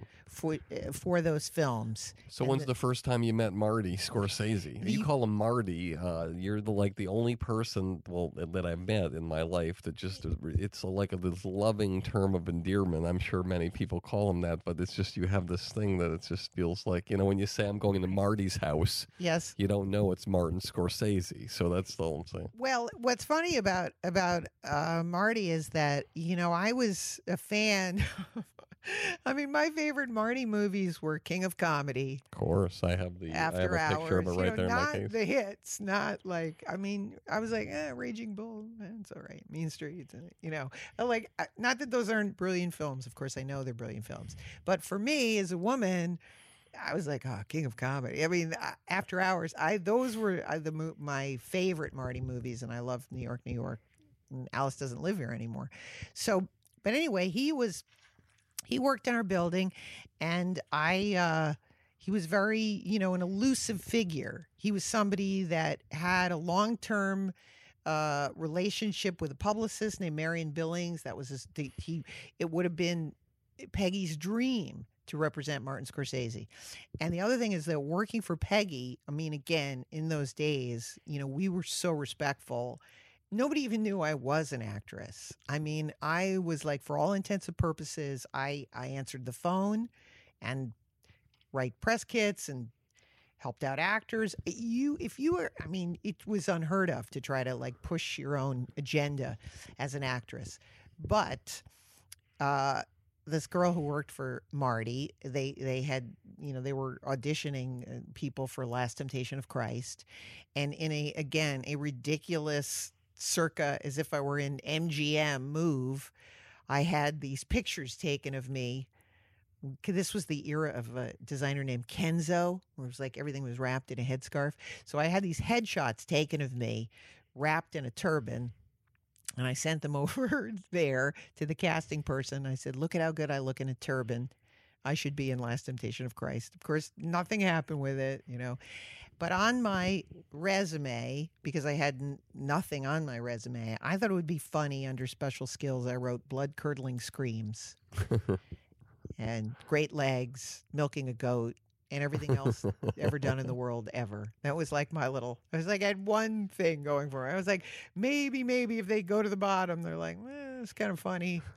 Maybe she does have good legs. Maybe she milks a goat. You know, like I, I throw it against the wall, and they'll bring me in. So, sure enough, I'm working for Peggy, and I had gotten a little bump Frank Perry one day, they had li- literally forgotten to cast a small part in a movie called Hello Again. Came running in. You're an actress, right? I was like, yes, uh, I'm an actress who answers the phone. He goes, no, I mean, do you, you know, I, need, we forgot to cast this part in a movie. You want to come sh- yell at Shelley Long? I was like, uh, yeah, sh- can I, Peggy? Can I? And then what's even more bizarre, he was like, do you have a monologue? I was like, I do have a monologue. So I went to his office, did a monologue. Next thing I know, I'm he's like, I'm taking her, Peggy. Got me out of the office, went downtown, Duane Street, putting me in clothes, hand me a stroller. There's your lines. Go yell at her. I'm long, Miss Long. Very nice to meet you. You know, like I'm in the I'm like, okay, that's over. Okay, cut. Bring her back up. I got my SAG car. I was like, this is unbelievable. They had to Taft Hartley me, as they call it. Fate is an amazing thing. Taft Hartley, you want to explain that to our audience? Because it's a, a. It means that when an extra Eh, suddenly speaks and they are not in the union, and that becomes a fact after they have already spoken, it means you have to Taft Hartley them, meaning they are automatically now in the union. So that is how then, I got my. And then the card. next gig you get that pays money, you don't see that money because they delete your Yeah. money and put it into the union dues. But that is how I became a Screen Actors Guild member, yelling at Shelley Long. So this story made it around the building. They were like, I heard this crazy Frank Perry literally was like, "You, you're going to be in my movie." And I was like, "Well, it wasn't that, big. but it was kind of like a like a story like a publicist had made it up." But for the first time, people had this awareness that, like, oh, you're funny, you're an actress, you're an actress. Well, they also wouldn't have that awareness if Frank Perry hadn't come through the office and said, "Oh, she did a really great job." Possibly, yes, possibly. I never thought of that. I think definitely. Oh, well, thank you. But the so I sent my resume over to Marty's assistant and she says, It says here on your special skills, blood curdling scream. Do you really have a blood curdling scream? And I was like, Oh yeah, I really do. And I said, Yeah, I did this play. I'm at, I'm at work. Like my boss. I'm like I said, Yeah, I did this play, and the director said you have this amazing scream. You should put it on your resume, blood curdling scream. And then she's like, No, I'm serious. I was like, Yes, it's blood curdling. It's horrible. It's blood curdling. She goes, All right, I'm gonna I'm gonna send you down because they need to dub a scream for Barbara Hershey in Last Temptation of Christ. They need to dub a scream, and you're gonna go down at five o'clock today and scream for Martin Scorsese. I've never met the man. I'm I'm like, oh, okay, sounds funny. You know, five o'clock comes, go down the third floor. Five o'clock comes, Peggy. Um, do you mind if I go downstairs? Oh no, no, no, never would have. De- that's was this was all done it- behind Peggy's back. So I go down there, I meet, you know, Mr. Scorsese at the time and his editor and all the people that are there, and there's like this laughing, like, oh. I said, no, I'm serious. It's really like you want to put the mics and they're laughing. Like I said, no, it's really bad. It's like blood curdling and and they're laughing and yucking it up and stuff. And and I was like, whatever, Mr. Scorsese. So I get I get up behind the mic, you know, and I thought, okay, this better be really, really good. So I, you know, I like prepare I said, I'm gonna prepare. And they were literally like in almost stifling laughter as I'm like trying as I'm preparing. And I sort of make myself cry. And I'm like, ah! Do my scream. Ah, ah, ah, you know, total silence. And then burst of applause from everyone. Marty goes, That's horrible. How do you do that? I go, I work for a publicist. It's pretty easy. big laugh, get a big laugh. She's great. She's great. He says, Okay, we're now we're not doing the scream. Yeah, we're doing this loop group. He goes, "Can you come uh, tomorrow?" The fight. He's talking really fast. A bunch of people, with crowd noises. You want to do some crowd noises? And I'm like, "Absolutely." I walk upstairs. I'm like, "What is a loop group? I have no idea. What does that mean?" So I go down, and there's a bunch of people there, including Michael Powell, pretty famous British director, one of Marty's, you know, mentors, married to Thelma Schoonmaker. And one at a time, we're we're in this crowd, and we're like, "Kill the Romans," you know, doing crowd stuff, and then. It was very silly. Like then Mar- Marty was just like, uh, you just come up and just people were saying different things and uh, then we were doing joke. We were doing like you know as if it were Godzilla. He was making people like he's a do like bad Japanese dubbing, and we're doing all of this, and then he goes um you, and he kept picking on me to come back up and do something else.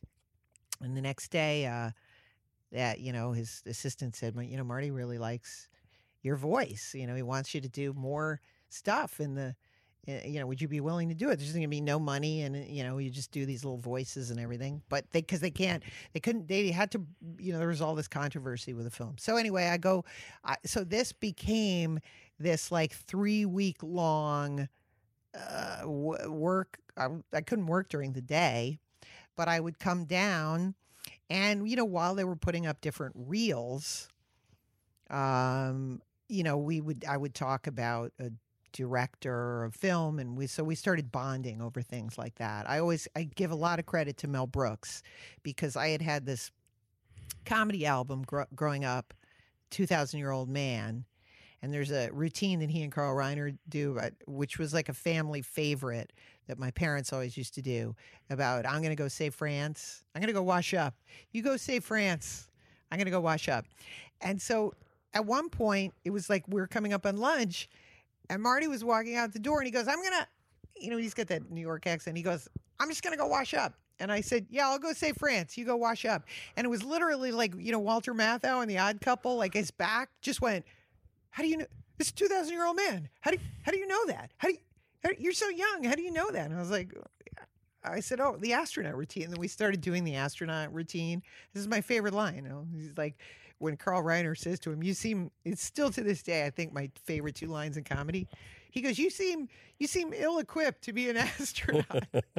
and Mel Brooks goes, "What are you talking about? I got the gloves and everything." I don't know why I find that so funny. Anyway, he.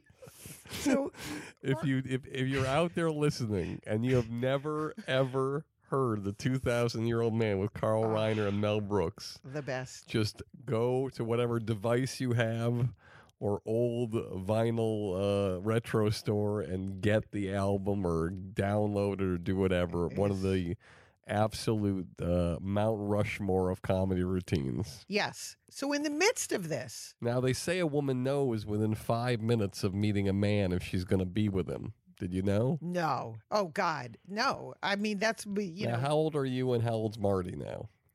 I'm not good. This is 1987. Uh, if you had to I? guess. 23 And how old is he? in his 40s, Got it. Okay. late 40s. This is like a 20 year difference. Got it. But in terms of, you know, are we compatible in terms of like talking about mo- movies? It was like, you know, nonstop fun. And also, you know, he was he was married, so I wouldn't have ever. Th- I mean, I hate to sound naive, but it's like I would have. It would have never occurred to me. Oh, he's we're in sync or simpatico. I wouldn't have thought that way. But there comes a point in time where you have to be, as a human being, That occurs Sim- when we're on a date. I'm like, he may actually like me. No, I have low self esteem. we're in bed together. He may actually like me. That's I have low. It's called low self esteem. No, but there has to be a moment where you say to yourself, okay, there's something's happening here, and I didn't think it was. Well, as we're working, and then I must get in this because I this to me is what I thought was very endearing about Marty, is he starts bragging how he's on the 2013. He said, "You know, I'm on the 2013 the record that they did in L.A. You can hear me laughing. I'll bring it in for you." And so, in the midst of this huge controversy, and he's supposed to be doing the film, he makes them put on the album, and we're sitting in the looping in the stage, listening to him. He goes, "There I am. That's me. Can you hear it? That's there I am." And um, we both, you know, love Mel Brooks, but no, I didn't. As we were, as the looping sessions were going longer and longer, and then he gave me a whole part in the. I dubbed someone's whole part, so I had like ten lines. And what as we were doing that, I remember that one day uh, I was going to the elevator, and he said, "Where where are you going?" And I said, "Well, I'm." And he was going down to the car to go home, and he said, "Oh, where are you going?" You know, and I said, "Well, I'm going back upstairs to work." And he goes, "Oh, I me too." And it was so. I was like, I have a feeling he was. And then he got in the elevator, and they were both riding the elevator. And then we went upstairs, and it was kind of like I was walking along, and he was walking along, and I got to the to where my to where Peggy was, and she I looked in, and nobody was there, and he was like, "Oh, is this where you work?" And I said, "Yes," and he goes, "Is that your little desk?" And I was like. Why is Martin Scorsese talking to me? Doesn't he see I have better things to do? So I did get to my desk and kind of like, but it, you know, but it was, um, but no, I would have never, you know. And then I remember having, uh, subsequently having parties, and I invited him to my house for a for a twister party, which he didn't. I wrote him a card saying, you know, all work and no twister is not good for directors or something like that. And he declined coming, but he sent me like a bottle of Cristal champagne. And my roommate, of course, was like, Oh, yeah, he sent you Cristal. I was like, he, uh, what does that mean? He's like, he likes you. He sent you Cristal champagne. So, but it was, and then I was invited to many movies and things like that. But no, it took me a very long time until, you know, we were friends. I was around and working, and I was in New York Stories, and people were would comment to me, "God, you guys get along so great," and I'm like, "He's the best. He's great." But when you're around him and his wife, how would that how did that go? Was there tension? Well, uh, no, I did not. I was not aware at the at the premiere of New York Stories. I knew that he lived on six sixty second Street, and um, he at the premiere of New York Stories, he said he wanted to talk to me about. It was then called Wise Guys. He said, "I want you to get the copy of the book Wise Guys and read it, and there might be something in it for you." And and uh, he said, you know, come over to the house and and uh, talk about it. And I I said, yeah. And he said, I'm living on you know uh, 57th Street. I want to say the per- his assistant. She'll give you the address. And I said, oh, you moved. And he said, I said the he goes what? And I said, well, I thought you lived on 62nd Street. You moved to 57th Street. And he goes, you're so naive. And I was like, I what does that mean? You know, of course, then I was like, oh, I think that means living separately. So that's, I no, I would have never, ever again imagined, you know, it wouldn't have been in my, in the realm of my consciousness to anticipate So I'm sure it's in the book, but tell us the story, the moment where you guys realized that, okay, this is more in the friendship. What happened? Um, uh, uh, we'd been friends for a very long, you know, said a couple years working together and everything, and then um, he he asked me out on like a proper date, and I, I was actually scared about that. I was like, wow, a date, like a date, like where we go out and talk, because up until then.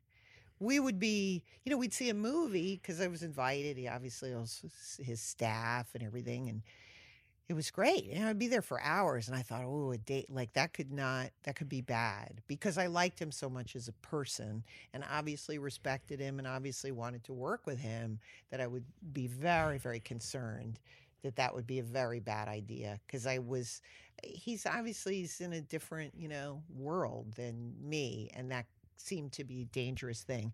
And we went out on a on a date and I think we we literally like they were at the restaurant going like, Can you two wrap it up? It's like four in the morning, okay? That's You're one of my other us." favorite things about being with the right woman is closing down restaurants. Oh my god, they were like, "Uh, Can we yeah. Yeah, you both like ice cream. Can you go home now?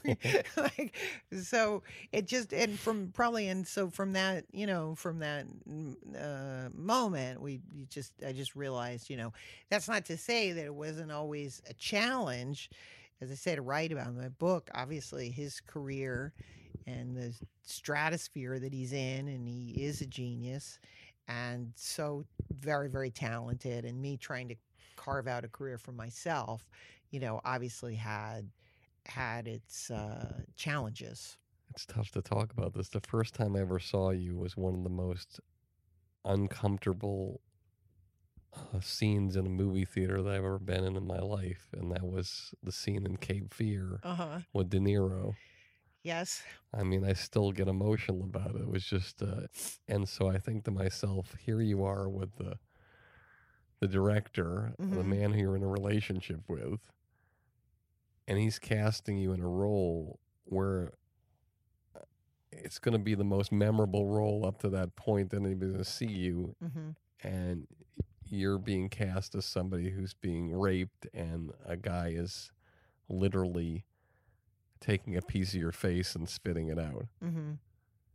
How do you ha- how do you handle that? I mean, not just not just as an actress, Yes. but then you're working with another genius, Robert De Niro, in front of the man you're in a relationship with, another genius, hmm in the most vulnerable, horrific scene, probably, and believable scene that you'll ever see in film in your life. hmm I mean, I'm getting emotional now just thinking about it. Like, how do you? I mean, how do you how do you handle that? I think, I mean, I, to me, I just looked at it as, you know, I'd had good training and I did, I mean, I was not naive enough to know that, uh, you know, my credibility was in question. There would be, even though I, you know, I auditioned for New York Stories, I got in New York Stories over other actresses. I auditioned for Cape Fear. I wasn't just handed the role. I mean, you know, um, Bob, you know, Mr. De Niro is obviously is you know as Marty said, like it's just not really uh, it's not up to me. You know, if Bob, if you don't have chemistry with Bob, like that's it. And so I had I auditioned for the casting person, then I did an improv scene, you know, bar scene with you know with Bob, and then I was cast in the role, and But did he know that you were in a relationship with Marty? yes, yes, I mean everybody, it was So how quiet, but if you were directing a film, which you've done many times in your life, Yes. okay, and there's a man that you're in a relationship with, mhm. and you have him audition with another man who uh, is in the film that you've cast in the film, hmm and the guy knows that you're in a relationship. What's that going to do for your relationship if he says, you know, I don't have chemistry with that person. I don't want them in the film. I'm sorry. I know you're directing the film and I know you're a genius and I know you've been nominated for several Academy Awards, but I'm a, I don't want your girlfriend in this film. He's never going to say that. Well, no, I knew. I mean, I I mean, I know you earned the part, and I'm sure by far you blew everyone away. I'm just saying that what person in their right mind is going to say, uh, you know, Marty, not now. Okay, it's just like I don't want to, you know, I don't want to do this. I'm sorry if it's damaging a relationship, but I'm not going to do this. That, that would never happen. Well, I don't. I mean, again, I don't know. I think that you know, I knew. pl- I had I had worked in Goodfellas, you know, with Bob a little bit, so I was on the set every day of that film.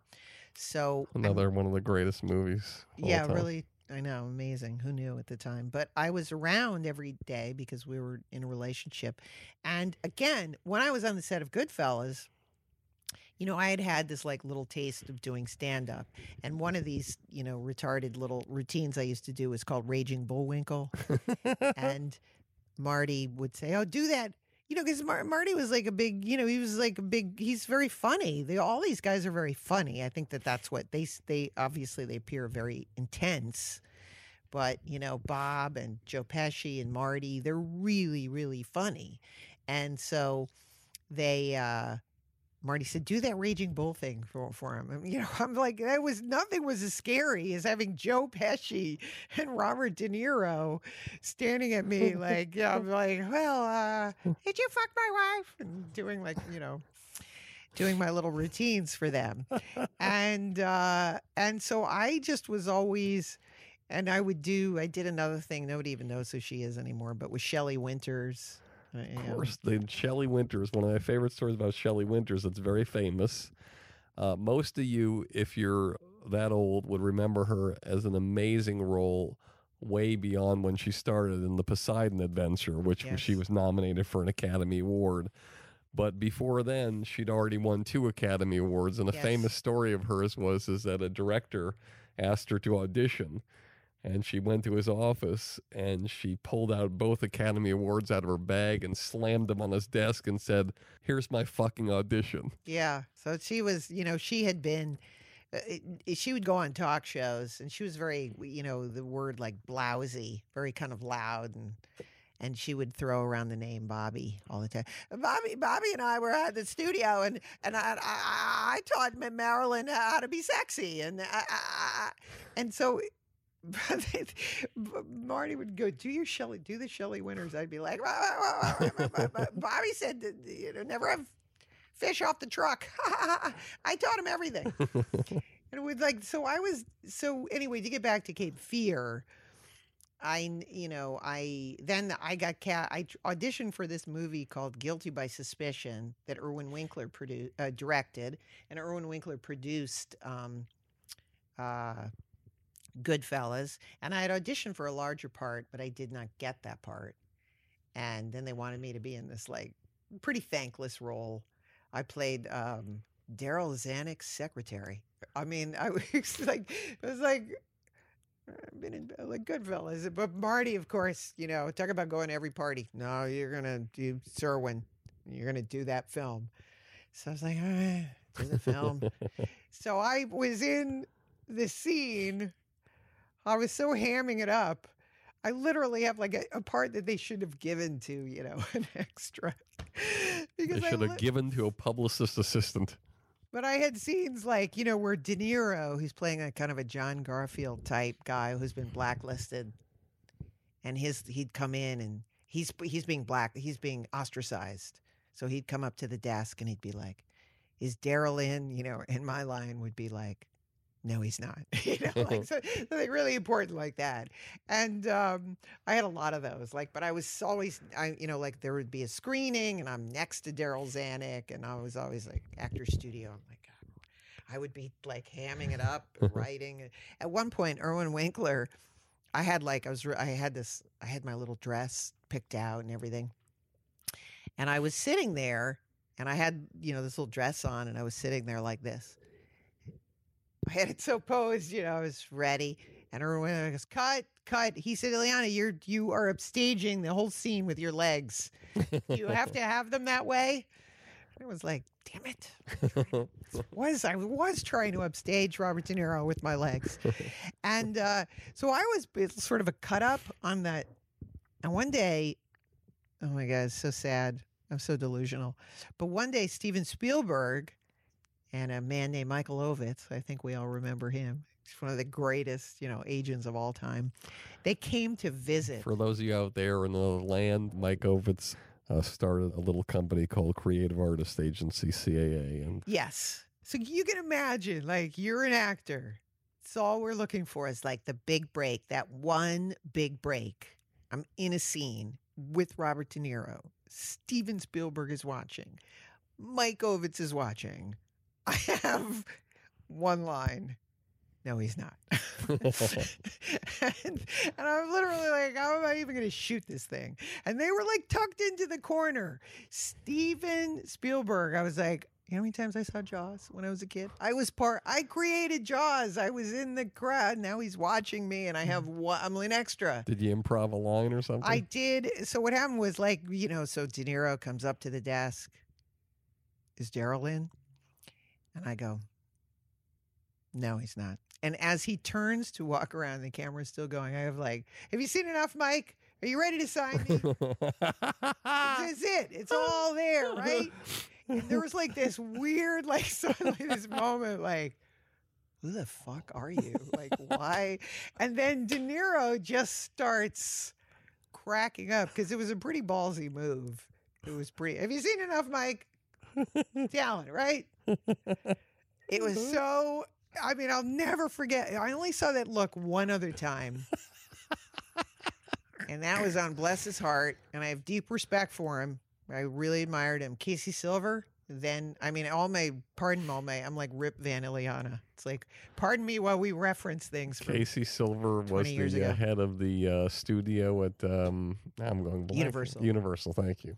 But I remember, but Marty the was head of in, Universal Studios. Marty was in a deal with him, and I remember Mike Ovitz, the Godfather, came to Marty's house, his townhouse, to convince him to be in a movie. Wanted him to do to direct this film with Warren Beatty, and it was like, you know, the Godfather paying us a visit. And Casey Silver was there having dinner, and I met Casey Silver, and Marty's at the head of the table, and Mike Ovitz interrupts the dinner to have this business meeting with Marty about you must direct this picture. And there's he finishes his spie- eh, spiel and then he says, "All right, I've I've said enough. I will now go." And then I said, I looked up and I said to Mike Ovitz, "Man, this guy Beatty will do anything to get to me, won't he?" and I'll, and bless his heart, Casey Silver's face was like, I'll never forget that face, like of pure fear of like she will never work in Hollywood again. Like, is she insane?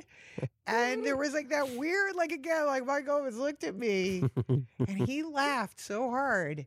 Bless his heart, he was kind of a fan of mine. I, I, I was so crazy and ballsy. Like I just literally didn't care. I think because I was like, I have no career anyway, so I was like, just make him laugh. But that's how you get to places when you take those risks and you do those things because it's not it doesn't work the normal way all the time. You have to take risks. The funny thing is, and I know I'm going to circle back. Anyway, those stories when I was doing Cape Fear is why I knew that you just had to go for it because I was on the set and I didn't, you know, you don't get any help from a crew. Sometimes be, being with a crew, it can be very unnerving. You know, you're not in someone's living room as everybody's laughing at you. It's suddenly it's like, Mr. De Niro, would you like a water? Would you like, the-" you know, and you're just being knocked around and I'm like, we're going to shoot this thing in like 30 seconds. Nobody has even talked to me. And I I just knew I was going to have to make something important happen and and and I did. We started out doing the bar scene. But I knew that I was going to have to kind of prove myself and so I I did. And I think that because of that I, you know, went up a little a little rung in anybody in everybody's estimation. That scene changed my life just because so you know you have one scene where it's like the tension was just so incredible, and then I think to myself, whose job is it on the set in a situation like that when you're in a scene like that to let you know that hey, everything's going to be okay. Whenever you feel uncomfortable, we just stop. We do whatever. This is just acting, and this we're doing. Is there anybody who who does No. that for you? No, no, no. You're you're I mean, I felt in that moment and I again I write about this. This was like a very crucial moment in my life and in my career, very similar to the Hartford Stage Company. I thought well, all I have to do is show up. I mean, De Niro's a genius. Marty's a genius. I just have to listen, and they're going to tell me what to do. Oh, we're shooting it. You know, like nobody. I was like nobody said anything. Was thinking like I'm gonna, like we were suddenly just doing it, and I thought I am in deep trouble here. Like I. This is not good. I thought they were going to, you know, I thought I would just have to lean on them. And I realized, you know, for the first time, I went back to my trailer and I thought, wow, I'm going to have to really like prepare and think about this and think about what I'm doing in this scene. And I came up with uh, what they, in actors' terms, what was called an emotional preparation. Emotional preparation is basically like, you know, you pump a well. And in order to get the water out, the water just doesn't come out. You have to kind of pump it. So what you try to do is you you you give yourself a set of circumstances, emotional circumstances that get the you know the the juices flowing. And it can't just be like i'm going to be angry. I'm going to be sad. And additionally with that like sanford meisner living truthfully under the given circumstances. So my given circumstances in that scene are i'm having an affair with nick nolte. He's going to meet me at the bar. He stands me up. I'm in this relationship with a married man. It's not going anywhere. And i and i've been humiliated. And and I meet this guy at a bar and I'm going to go home with him. And so I made my emotional preparation that I was going I was going to get him back because I was going to I was literally going to sleep with the first person who sat down in that stool. And I didn't care who it was. And I and I knew that and it doesn't matter what Robert De Niro's character was. Like so he's, you know, he's going to, you know, beat me up and try to kill me, but I don't know that and that's not important. All I knew was I had this secret that I knew that whatever happened in the scene, that I was going to sleep with Robert De Niro. And that tickled me beyond. So anytime the crew guy was like, "What is this stupid? What is she laughing about?" Like, it's just you know, because I had to do all this laughing. I was beside myself because I just was like, I know. By the end of the scene, I'm gonna like, you know, get to go home with this guy, and that was my, you know, my kind of emotional preparation. And then underneath it was the other stuff about, well, I'll show, you know, the Nick Nolte care. I'll show him, you know, that I'm attractive and all that. You know, he'll be really jealous now that I'm going home with this guy. So those are all the things that went into I had to do everything in my power to make that guy at the bar go home with me.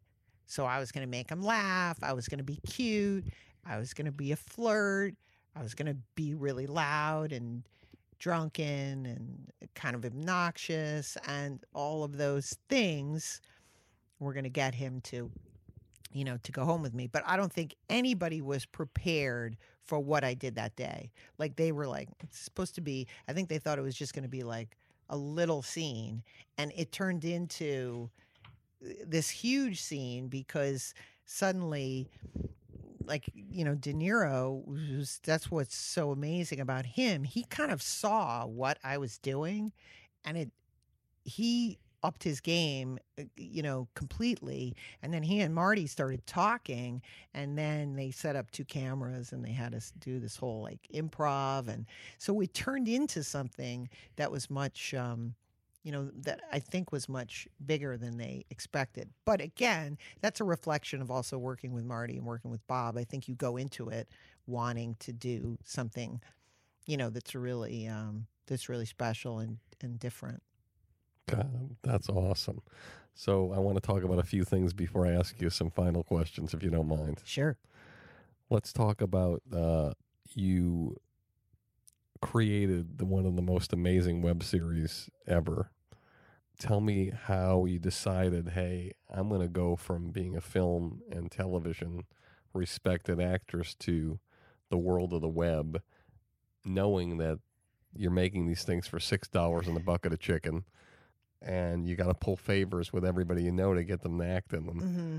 How'd you put it all together? Because I encourage people all over the world to just just do it. Just get the camera, create something, write something, Mhm. put it up there, because you started at zero zero, and zero zero became forty million. Yeah. Well, I- I mean, it started. You know, I started doing um when I did. um I think it was ninety nine, two thousand, or whatever. Like r- right around the time of action, I did um uh the Larry Sanders Show, and that was another sort of game changing moment for me because I was working Another genius. it- it- just beyond.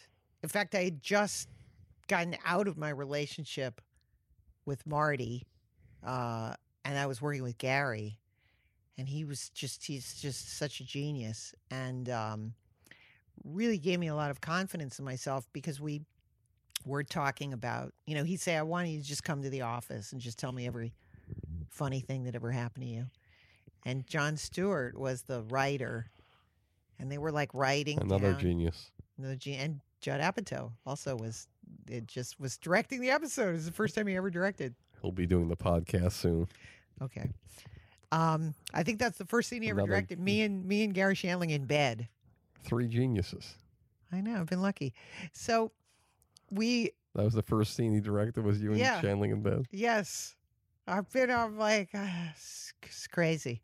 So he was so, you know, they were, I was like, this is interesting. They're all, I was doing this storyline and I was playing myself, but it was like an exaggerated version of myself.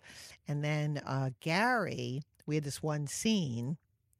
And I, I, there was some reason it felt like that he had hired me, and I thought I'm just going to go for it, you know. So we did this one scene, and I just I went off book, you know, and I started. I mean that and it was things were sort of loose anyway, but Well, I started yelling at him, you know, and that became the famous when he looked at me. I thought he was going to punch me in the face, and he said I'm all fucked up, and it was like I was started to cry, and he started to cry. I was like, "This is whoa, what's happening?" It was like a real Cape Fear Marty moment. When he said that, it was like everything on the set like just stopped. And uh, I knew that, you know, that that's why I was there. I was a catalyst to get that out of him, I think, in some ways. And I that was, you know, because of that, I think is when I started kind of taking a stab at, you know, at writing again and writing, you know, my own material. And then I had done the, um, the Illeana Rama show, which you know about, and then that, Which I, then- I, I worked on with you briefly. Yes. And then after that, it didn't, I ended up showing the show, eh, you know, which eh, had gone through a lot of challenges with the executives. Again, it's just not, we were just not on the same page. And that was, if you don't mind, as I sit across from you, the most important thing in anything you do is to have relationships with people.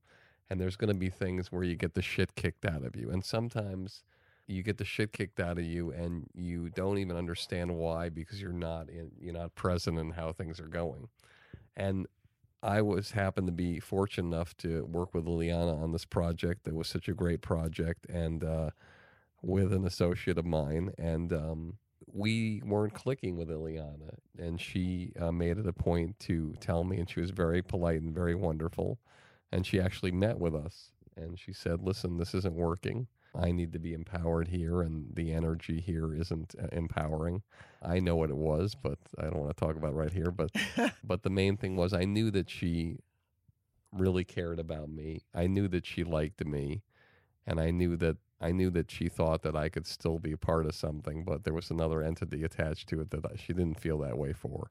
That was on me, and here it was my first thing I ever brought to this the table in this new company that I was doing, and I was removed from the project, and but I never stopped loving Mhm. what you do. I never stopped loving work, and every time I saw you, I always felt comfortable seeing you. I always felt comfortable being around you, and I never felt any uncomfortability. And I all I wanted to do was see you win and hope that you won. So I just want to tell that backstory that.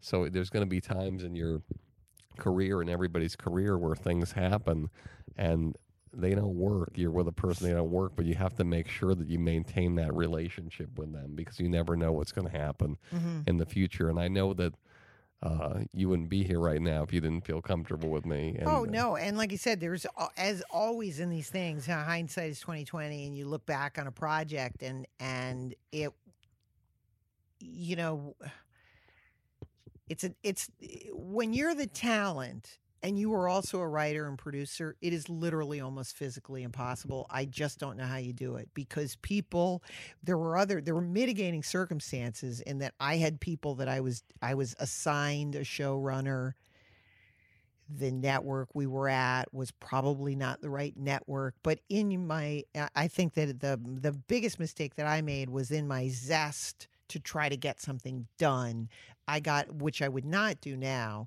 i got involved with people that messed my head up a little bit in terms of Yeah, and the only thing I remember saying to you when I met with you, and it's always been my thing as a manager or producer. I don't know why this is. I always felt of myself as you're gonna probably laugh at this, but I always thought of myself as a dream maker. mm-hmm, You come to me, you tell me what you want, mm-hmm, and I'll fucking make it happen. mm-hmm. You want the show sold? I will get you in the room. I will figure out a way how to sell it. But after Right. that, there's more to it than at that point in my career than after that. And that's Right. thing. But now this could be we're going to go off topic here, but w- uh, tell me what happens because you see you're going to understand this. This is what happens in success. You have a lot of Iagos whispering in your ear Of course. and it becomes you don't know who to believe anymore. And I saw this happen with Jay on Action. You're holding up a show, you know, and in this sense, like I'm writing the show, it's my show, and you've got people and they're calling, they're saying one thing, and you don't know who to believe anymore.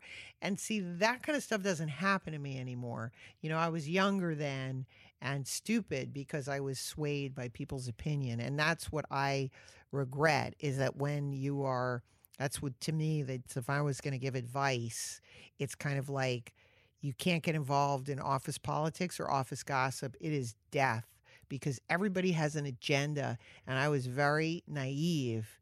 And if somebody said something to me like, "Well, you know what he's saying about you behind your back." Like I actually would take that to heart. I'd be like, "You're kidding." That is how that's terrible.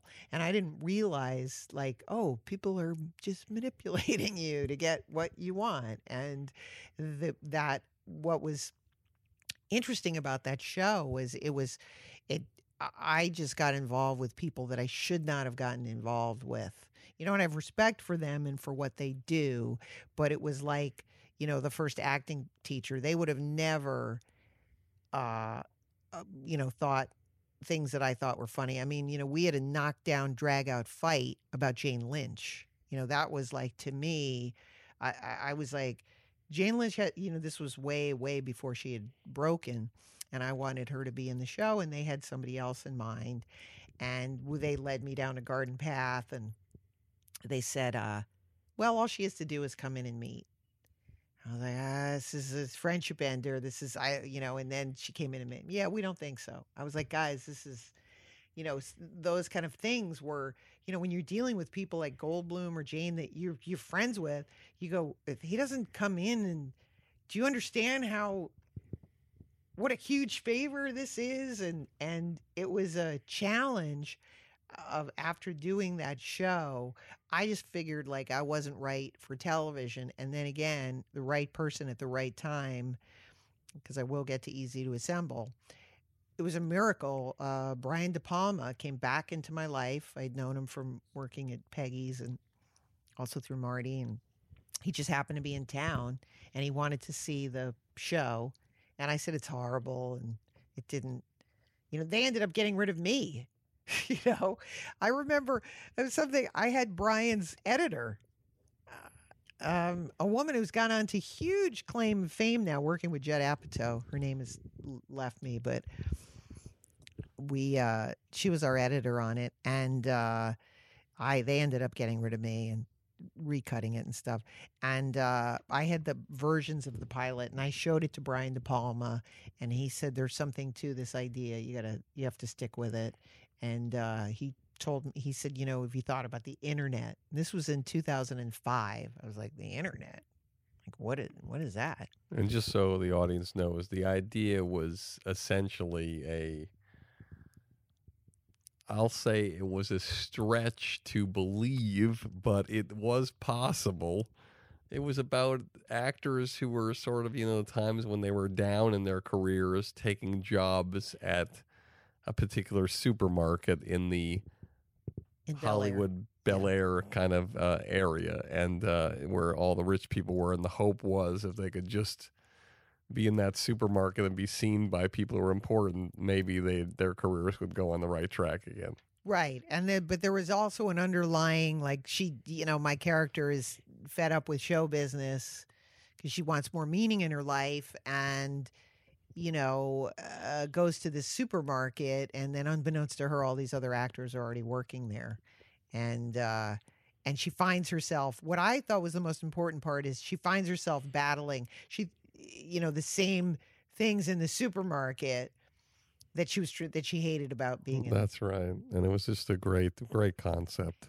So we saw we saw that, and then um, uh, I b- put it on the uh, on the internet and the on YouTube, and and because there has at that time, 2005, there was literally no celebrities in any kind of internet type show. And so we cut it up and here was, you know, Goldblum and all these other people and um and it got a lot of views. It won a TV Guide award, which now uh, every award I ever win is then non-existent. It's like they were up for 1 year. I won the TV Guide award. Um and then the strike happened, right? And then the, the big internet and while it was up there, it caught the eye of an advertising agency, a guy um, uh, named Fred Dubin. I always credit him because he was the one who saw it. Again, the most bizarre coincidence. He had met me up at Sundance because apparently one night I was like had had a lot of drink or something, I guess, and I was singing Cat Stevens songs. Show up, everybody. Yeah. And he said, I thought, he goes, I, you know, when I heard your name, I thought that time I saw you at Sundance, and I thought she would be someone fun to get into business with. And the next thing I knew, I was meeting with IKEA, and the idea was it was supposed to do interstitials for them. They had just done a series with this comedian spending the night at, I, at IKEA, and they wanted to do something to broaden their brand and make it not so much about college students. And so I had come up with a little idea of like, oh, we could do these little love vignettes at IKEA. And the more I was talking to the guy, the more in the back of my head I was thinking about the show. And I said, what if we just do this thing where I go work at IKEA and Jeff Goldblum is in it and Justine Bateman. And, and I remember that the Swedish IKEA executive leaned forward and he goes, Jeff Goldblum at IKEA? and I said, yeah, I think I could I think I could get him in it because we had done this movie called Pittsburgh, which was like a mockumentary, and I had done Which a lot of which is a great uh, a film, which is actually showing at Phil Rosenthal's house yes. coming up this Sunday. We're gonna re- be reliving it, and I had done a lot like writing the plot of that. And uh, I said, I so I called Jeff and I said, listen, can you do me a huge favor? Like, will you? I'll do Pittsburgh. Will you be in this web series? Again, it was unheard of to get I, you know, Jeff Goldblum, major celebrity in a web series. And so we that first year I called in favors from uh, Tom Arnold and Robert Patrick. Who, by the way, Tom Arnold, there's a lot of things that are said about certain actors because of their personal lives or how they handle their personal lives. But I will just share this. If no one knew anything about Tom Arnold and just saw him in a dramatic film or uh, any film where he puts it out there, unbelievable actor. He's great. I adore Tom. He knows that we've been, um, you know, longtime friends. We've been there was a there was many years ago we were in a movie called Hacks, where he was at the height of his career, and uh, I remember like visiting his house. We were all impressed because he had a television in his bathroom. We thought that was like the height of like when I'm famous, I'm gonna do. I'm gonna have a TV in my bathroom, and I did. Like then I ran into him years later. I was like, "Do you know that the minute I had a big house, I was like, no, I want that closet out. I want a big TV right in the bathroom." But um, uh, we were uh, in a bunch of movies together. We kept getting cast in movies together, and we. I adore him. He was very sweet and caring guy. Um, and he, you know, so we had a we were appearing together a lot in public. He was single at the time, going through a divorce. So he would ask me to go to a lot of public events with him. So I used to tease him, saying I was like his pretend girlfriend while he would try to get a real girlfriend. But I was like his public persona girlfriend. And so we mocked that. And so, so much of the show for IKEA, they just literally, you know, I wrote the script and it was 40 pages. I sent it to them. And the guy had literally, you know, we sat down, he had a note, and I was like, all right, here we go. Notes. I know what this is like. And he said, uh, yeah, the. We don't uh, sell ice cream. It's uh, frozen yogurt. And I said, oh, okay, frozen yogurt. And then he goes, that's it. And I said, "Wha- "What?" He goes, "Good stuff, good stuff." And it was like next thing I know, we're shooting at IKEA with like Robert Patrick and doing all this crazy, like using the shoppers. It was like guerrilla doing dance numbers at IKEA and completely insane and you know in in in fact like i uh, you know there were jokes that had not made it into the uh, pilot you know when i did the pilot that i put in the you know that i put in the in the show and then it really it just weirdly took off i i mean there were no celebrities in fact it's funny there was nothing, a backlash Nothing weirdly Yes. takes off. America speaks. They either like it or they don't. Well, it really took off on the internet. And in fact, the only thing that was funny about it was there was a backlash of like, celebrities are ruining the internet. You know, that was the only, we want to just see cats. Um, but the show really took off. And then IKEA doubled the budget.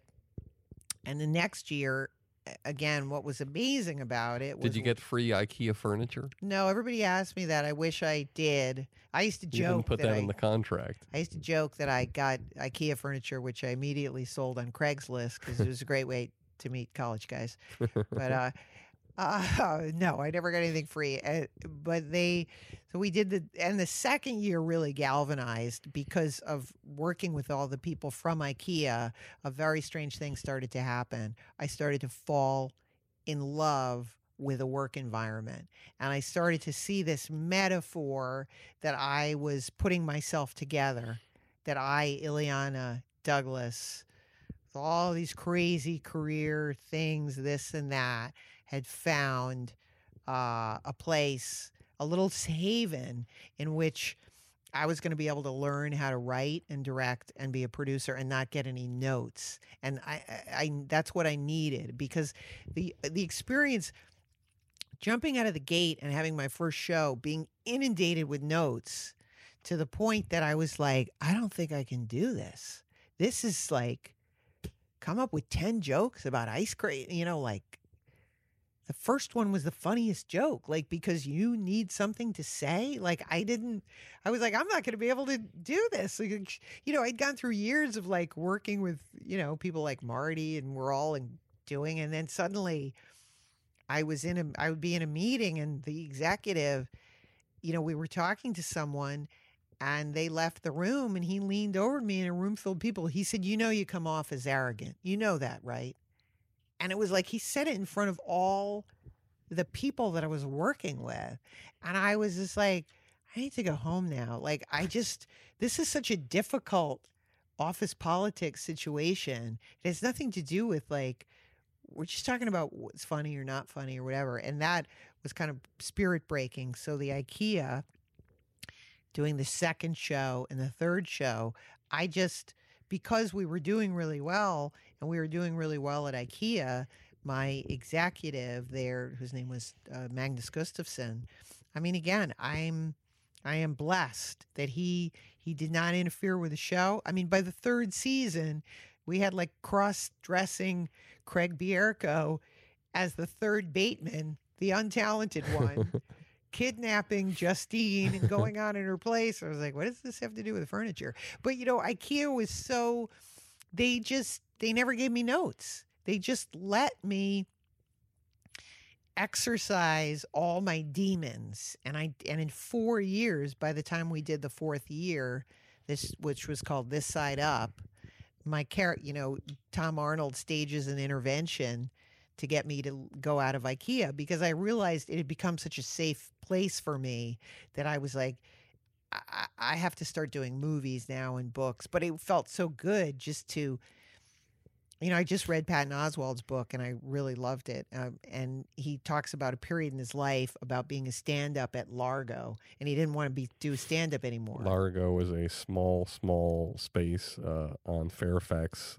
in Hollywood, across from uh, Canter's, a famous delicatessen. yeah. And there was And now they moved it, I believe, to a nicer Yeah. place. So, and it's still and it's never quite the same as it was yeah, not the same. you know you come in at 10 o'clock at night and you see somebody like you know paul tompkins or drew carey or greg proops or patton just kill but it was like this small little elitist group and he was talking about in the book how it became very safe and you know you didn't want to go to the comedy store because that felt like selling out and after four years of working with the ikea show and i was getting like pretty substantial budgets I was like, I could, I'll just be Miss IKEA girl, you know. And then people were saying to me, you got to write like movies now and books and do. And I realized like that after for four years that eh, they had given me all the tools as a writer, a director, producer. We were a union show. We did a lot of stuff. We you know, we worked with people that it would be that I was not I would not be living up to my full potential, that it was time to go back into the arena of you know, of doing other of doing other things, which I have. But I definitely miss the ability to just write a script and send it to actors that you love, you know, like Roger Bart, Keanu Reeves, and just have them love your material and do your material, which is again is a really, you know, nice thing. And learn on your own what is funny and what's not funny. And I I learned on my own to be a writer. I, I without criticism and that's good because now I can take criticism. But at the time, I just had to learn how to be, you know, a good writer and write plots and stuff.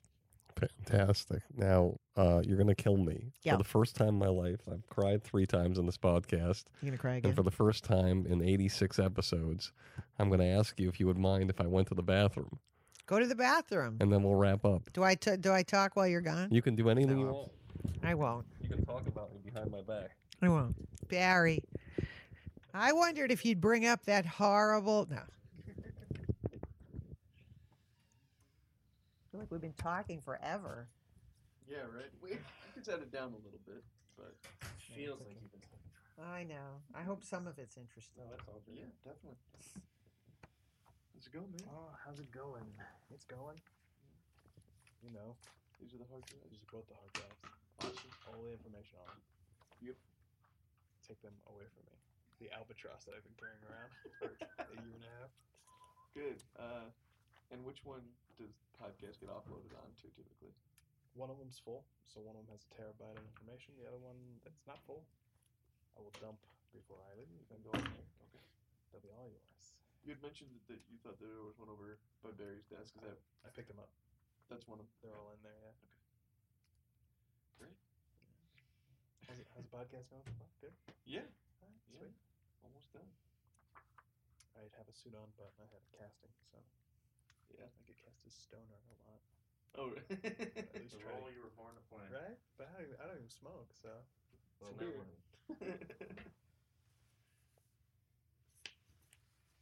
How'd it go?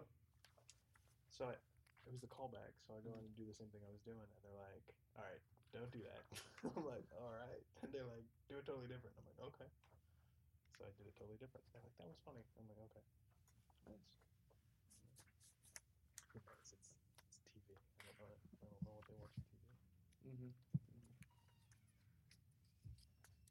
This is Max, one of my producers here. Hi there. How's it going? Ah, Good. I'm sorry this is so long. I can't believe how long we've been here. This is amazing. I'm so sorry. We're just beginning. All right, I promise I'll I'll try to wrap up here. All right. Wait, I'm gonna take. No, that's okay. Take your sip. Do whatever. You Are you gonna come Sunday to watch Pittsburgh? I would I would love to do that. I feel guilty when I go to Phil's house more than I should. I don't know if that's like a Really? but then he invites me, so I guess I'm in I guess he, I should go. Go. I'm coming. I have to go. Of course you're on the panel. With Jeff. So funny. I met Jeff doing Garry Shandling. I meant. Just the relationships are incredible. Okay. Yes. So here we're going to go to uh we you know we've been here a long time so we'll do a little 6 degrees of separation sort of wrap like up. little wrap up thing, a little Yep. night and day thing, a little it's kind of like I I don't know how to say it but like I'm going to mention a name of somebody and I want you to tell me the first thing that comes to your mind. It could be a little tiny story, could be Oh my God. two words, could be one word, could be Don't make me cry. a story, something. okay? Yes. Ethan Hawke. Oh my goodness. Well, I write him. I have to do it briefly. Uh, just uh, authentic. Talk about authentic. He Ethan is the person that I have always wanted to be. I just have so much admiration for him. I write about him in the book extensively. He t- totally changed my life in terms of you know I was I signed on to do this movie and it was a wonderful movie and a great experience. It was action, and we were on it for four months. But um, spending time with Ethan, I realized that I was already going into a path of just, you know, it was so exciting to be an actress and to be able to pay the rent that I was like, I, I that's all I wanted to do. I mean, I had no aspirations. All my aspirations starting out of like stand up, sketch comedy just was like can you know, I was like, I'm gonna be a movie star. Screw this. And then being on Alive and being with Ethan and Tell us the movie. uh, Alive. Oh, it was alive. I'm sorry. Yeah. His love of music and I uh and we were talking about movies and Cassavetes and it really reignited in me this idea of wanting to be a filmmaker. I mean, we we had these, you know, late night talks about films and and uh and you know, I I just always thought that he has stayed true to his ideals in a business that's very difficult to do that. You know, he's done Broadway and he's um, done films of gr- great merit and has had longevity. And um, I just ad- admire him, and he, he was really, uh, really inspirational for me. Juliette Lewis. Oh, Juliette Lewis from Cape Fear?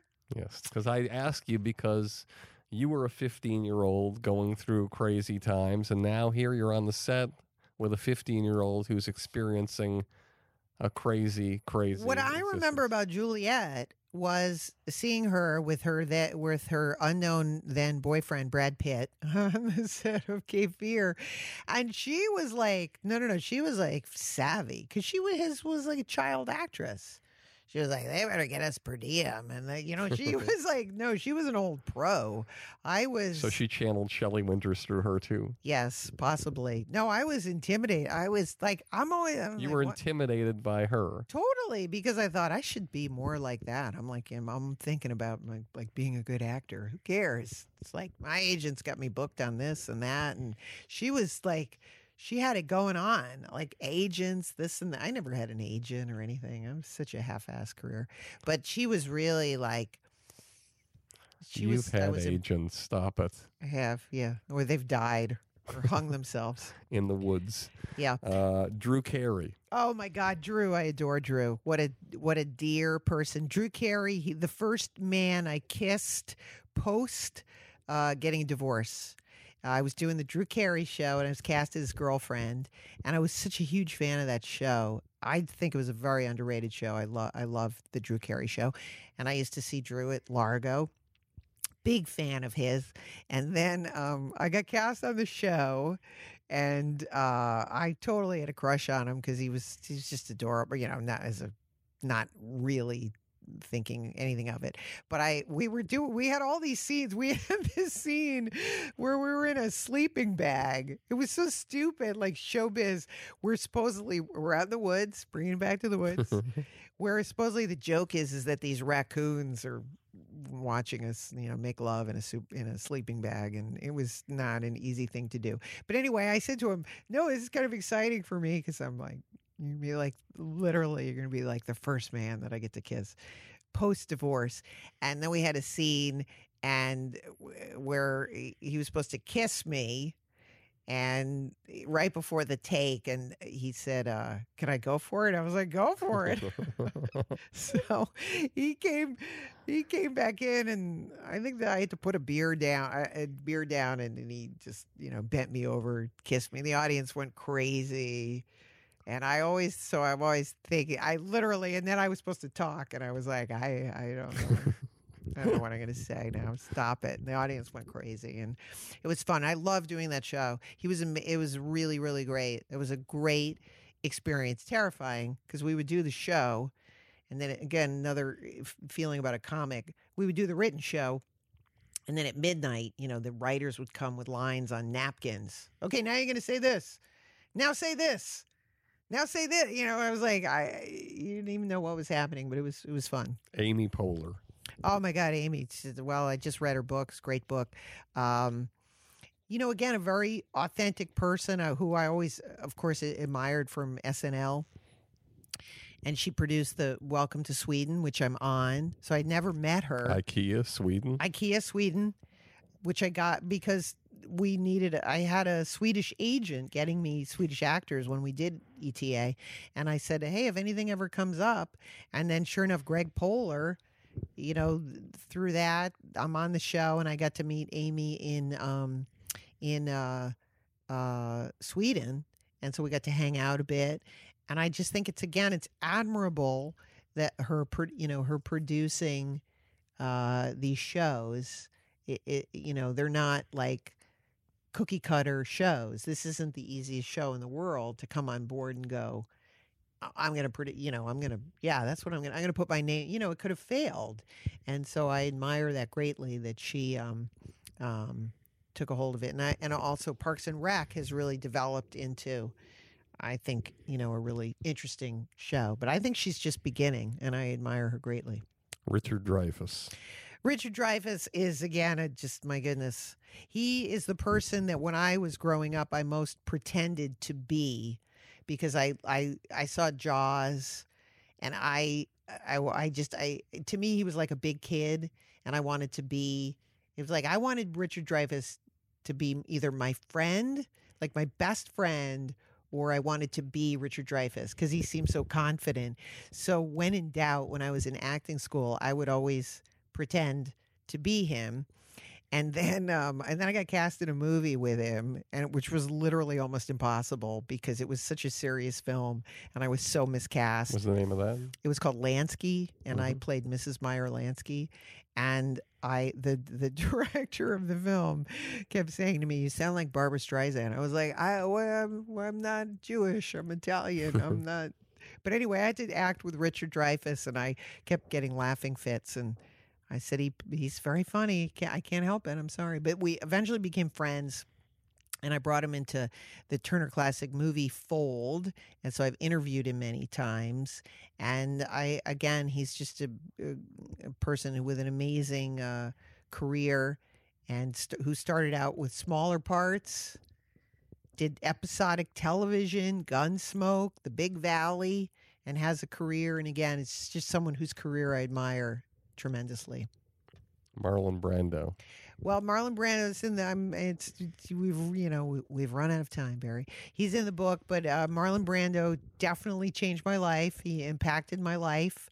Um, he, he called me a tuning fork, and then you'll have to uh, you see what that means in the book.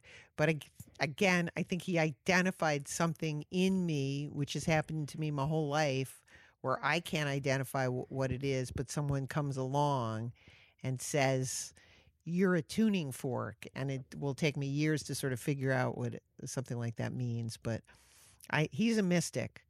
Marlon brando is truly a mystic and you shake. You know there I, I there there hasn't been anybody except for maybe george harrison but marlon brando especially where it's like it just feels like an earthquake is happening when you when you meet him A few more here. Liza Minnelli. well, Liza Minnelli was my my whole re- you know reason for wanting to get into show business. She was like I looked at her as a kid. I was like, there was a period of time where she was dating Peter Sellers. Another genius. Peter Sellers. And I was like, yeah, that is. I mean, with the hair and the body and dancing in Studio 54 and dating Martin Scorsese and, you know, I, that to me, uh, friends with Halston, like I, you know, that. And then she would do all that and then get on stage and have this just amazing voice. And I still think Cabaret And years later, I got to meet her again through Turner Classic Movies and tell her that. But you know, Cabaret was again a re uh, that film was one of the reasons I wanted to be in show business. That is just an incredible film and a performance. I can't stop myself. Keep going, I keep can't going. Stop myself.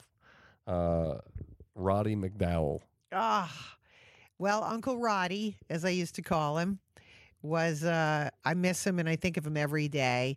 He dramatically changed my life because he was the person who told me that I needed to start keeping journals.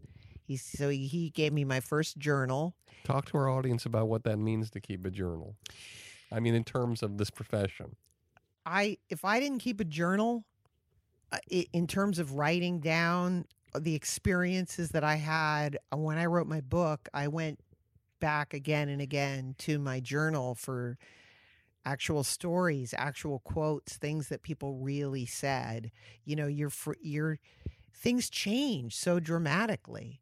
You know, when you so you can actually reference films that you were in. I, part of the reason I did it was, you know, was to look. It was so important for me to document um, being in movies because I thought it was such a privilege, and I didn't want to forget it. It was like if I'm going to meet Robert Mitchum, yeah, I'm going to have him sign something so I can like look at this forever and ever and and remember that day and ca- call back you know call, call back those days and i think there's something more uh, contemplative about writing than than maybe typing you know but i still keep journals to this day i'm, I'm uh, I mean, I, I write every every morning. I try to document just one thing that a person says.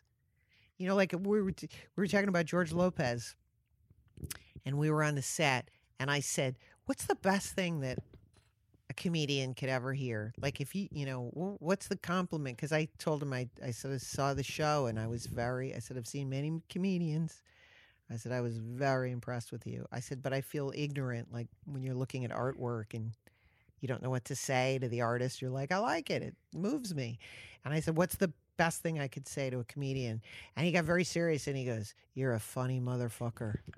and it was like one of those moments that I was like, to go home, I would.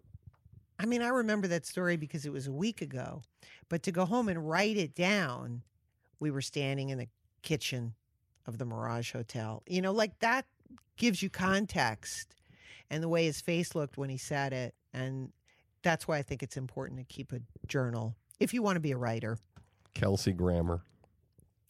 Uh, Kelsey Grammer was a was uh boy you pulled it that was again just like a funny just in the heyday of wanting to experience everything I got asked to be uh on Frasier and it was just you know just a great just a great experience in and out I was like I just I did all of those I did all of those shows worked with all the greats Judd Apatow. well, Judd Apatow, as we were saying before, um, he he did. Uh, that was his first directing. Me and Garry Shandling in bed, and he had worked with Ben Stiller. They had done like a riff on Cape Fear, and I remember they sent it to Marty, you know, in a little VHS.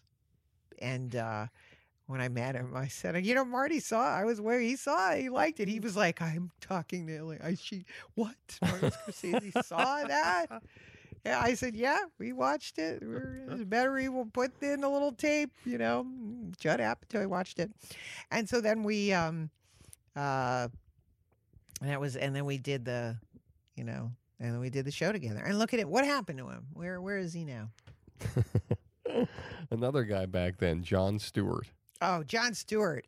I am so, you know, that's interesting and complex because he used to guest host for Tom Snyder. And when I and I did that show a few times and he would guest host and he was so such an amazing interviewer.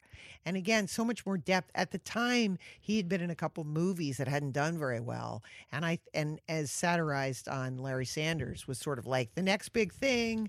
And then it was kind of like, ah, it's not gonna happen for you. You're over. And so he, you know, he was on writing assignment.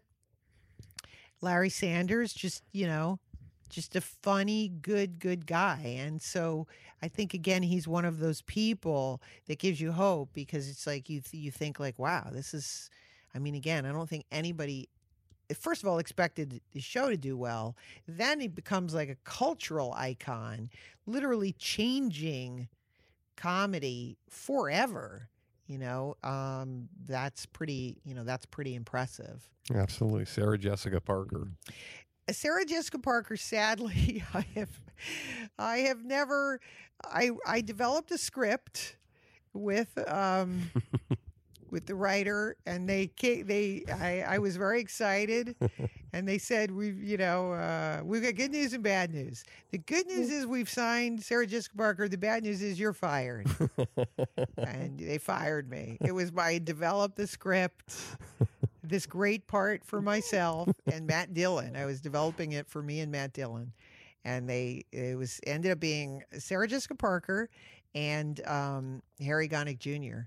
And I never the only time I have ever met Sarah Jessica Parker was once before this happened backstage at Conan O'Brien, and I I wish her well, and you know. Uh, I didn't get to meet her on the set. Sadly, I was not invited to the, to the Uh, set. Joe Pesci. Oh, just a doll. I mean, again, just a very, uh, you know, so so important to Goodfellas, and I just again, just a very interesting, uh, you know, dynamic person. It's a shame he's not working anymore because I, I think of him as you know, in Raging Bull, of course, and Goodfellas, Casino, and his presence is. I feel as if his presence is is lacking in films. He was very and and also he um he taught me to always put butter in my tomato sauce. He's a very good cook and a good singer. A All good right. singer. God, Jay- this is fun. I want to do we do a hundred more of these. Jay Mohr. Well, Jay, of course, is just a doll. That was love at first sight. We, we met on Picture Perfect, which was a kind of a complicated set, and uh, and we sort of bonded on that movie. Uh, and uh, so years later, when we got to meet, uh, you know, on on action, I think that it was, um, you know, we were all set to really. I just thought we were. It was really going to be some, you know, rock and roll, because you know he's dark. Obviously, he's a comedian, and there that show was really. Had we gone into the next season, I really think it could have been amazing and dark and funny and crazy. And again, somebody who's so much more talented than I think than than the world knows, you know. And um, that right thing will come along for him if he wants it. Not that it's important to be successful, but I think that that right thing will come along, you know, for him. I re- I never forget when Glenn Gordon Caron on Picture Perfect, he saw Jerry Maguire before it came out. And he was so impressed with Jay Mohr based on seeing Jerry Maguire, and, and the movie hadn't even come out yet, you know. And, and he was like a, just a force of nature, and he, you know, and he was. So that's Jay. Jennifer Aniston. Jennifer Aniston. I haven't, you know, since Picture Perfect. What's happened to her? Now, another person that, you know, was just at the height of her career and uh, really was somebody that wanted to be successful and has remained successful. And I admire that about people that, you know, that want to be successful. And she's in Office Space, which may be still my favorite Jennifer Aniston performance, I think. Robert De Niro. Well, you know, what can you say? He's I I believe he is the greatest living actor that we have. I, I just that's my personal feeling. And I there's somebody I think is number two, but I don't want to say it. But in the same zone. But I believe that Robert De Niro is still he's it for me. I, I, I think. I personally think. Martin Scorsese. Um, let me let me. No. I want to say this. I want to say this the right way because I always hack. a that's the- I want to say this the right way because I always mispronounce his name. Martin Scorsese. Scorsese. Yes, get it right. Thank you. Get it right. Um, well, again, it's we'd say this, you know, we bandy about, but he's, uh, you know, a genius and a film historian and someone that obviously will be, you know, remembered uh, for his films and his, you know, gotten in, uh, you know, will be a cultural uh, touchstone and reference for films, for you know, forever. Do you still talk? Uh, through films, through fi- through films, yes. Through films, yes. through films, we're not. I, I. It's not. that- It's not that we're not talking. It's not like a showbiz. I just think that our paths have not crossed. But I, I, I believe and I hope that uh, you know that we would be working together again on some project. We both work. Uh, do things for Turner Classic Movies. So I can imagine that we'll hopefully maybe be doing something with film restoration or something like that. Your biggest disappointment that you turned into something positive in Oh, show business. Jeez, that's a tough one. Let me think about that. It probably, eh, eh, eh, you know, I've definitely had. I, I, I mean, I go back to I've definitely been fired, you know, and I think that the biggest it's it's just a general. I can't say one thing. So have I been fired too. Yeah. Yeah. Is that I don't uh I don't take it personally or hold a grudge about it. I try to be very much like that I know that our paths will, you know, will meet again. Um oh, okay, I thought of my biggest disappointment that I turned into a positive. I was fired. I was fired from a. Uh, there was a play that I actually developed. I won't say the name of it, but I developed the play in uh, out out of state, and I had done Cape Fear, and uh, when and we took it on the road, went to Baltimore, and then we went to Washington, and then the play got bought by the Manhattan Theater Club, which was like a big deal. And as we were coming in New York, they fired me. They got rid of me, and then they got somebody else, and it didn't work out. And they asked me to like come back with like no notice to come back into the play, and all my all my agents and everybody, nobody wanted me to do it. They were like, "Screw them, let them fall on their face." And I said, "Nah, I'm not." You know, the the director called me and he said, "What can I say?" And we made a mistake, and and so I went back in to do the play. You know, to be a hero. I just thought I'm going to do this. This will be this will be interesting. And I came, you know, I came back in and and uh it was very it was like being dead. It was like dead man walking. I'm back. And um you know, I wasn't a jerk about it or anything. It was like I just I came back in and I thought, well, this is gonna this will be a challenge. This will be because they were they were dead. They had put somebody in the role and they you know so they were freaking out so i just thought you know if i can go in and do this and be a hero um you know they'll they'll appreciate it and they'll they'll be uh you know i'll be a professional and be a trooper so i think that i always try to that's my general my general rule Your proudest moment in show business. interviewing Jerry Lewis.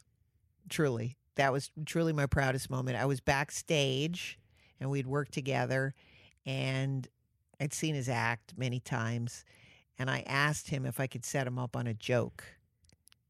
And he said, "What what would you say?" And I said, "Well, I I know you've got the parrot joke." I said, "What if I say something like, you know?" And we were back, and I was that was literally my proudest moment. I could cry just thinking about it.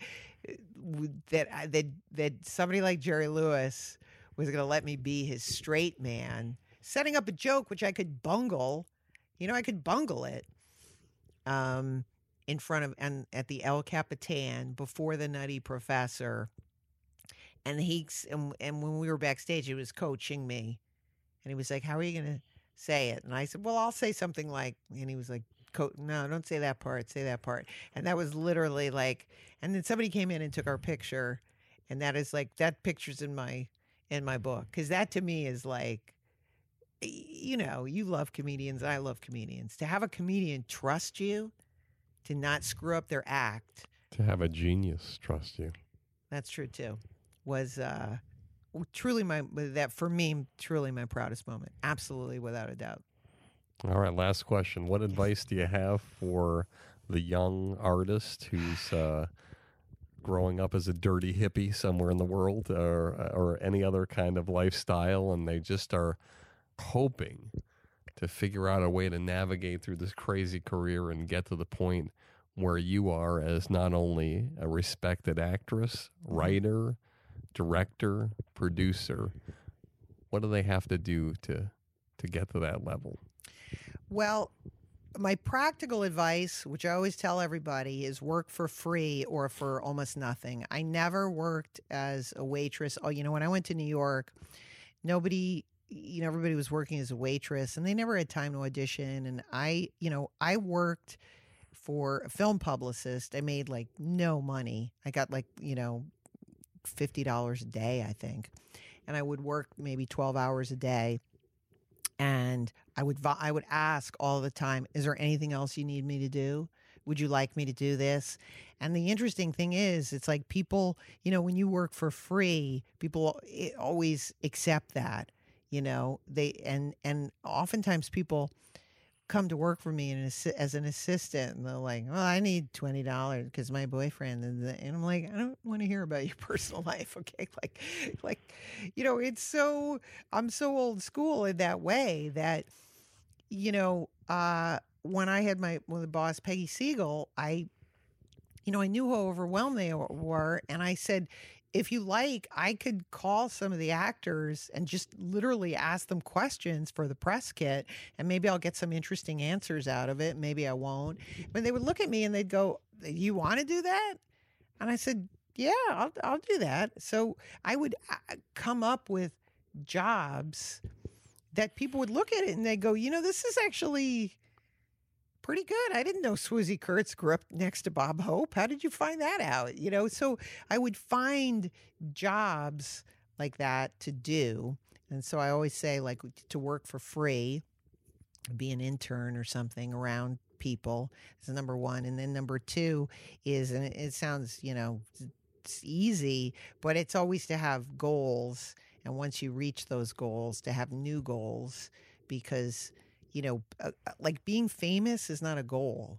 I, I, think you know anybody can be famous. It's not you know if you really want to be famous, maybe that is your goal, but being you know having a goal is really I think is really really important, um, and whatever that is, and then once you once you reach those goals, you're like, ah, oh, crap, what am I going to do now? You know, and uh, I think, I mean, do you have goals? Do you have? Yes, I do. I have Yeah. them every day because I always say to myself that it's all going to go away tomorrow if I don't work harder, work smarter, Mhm.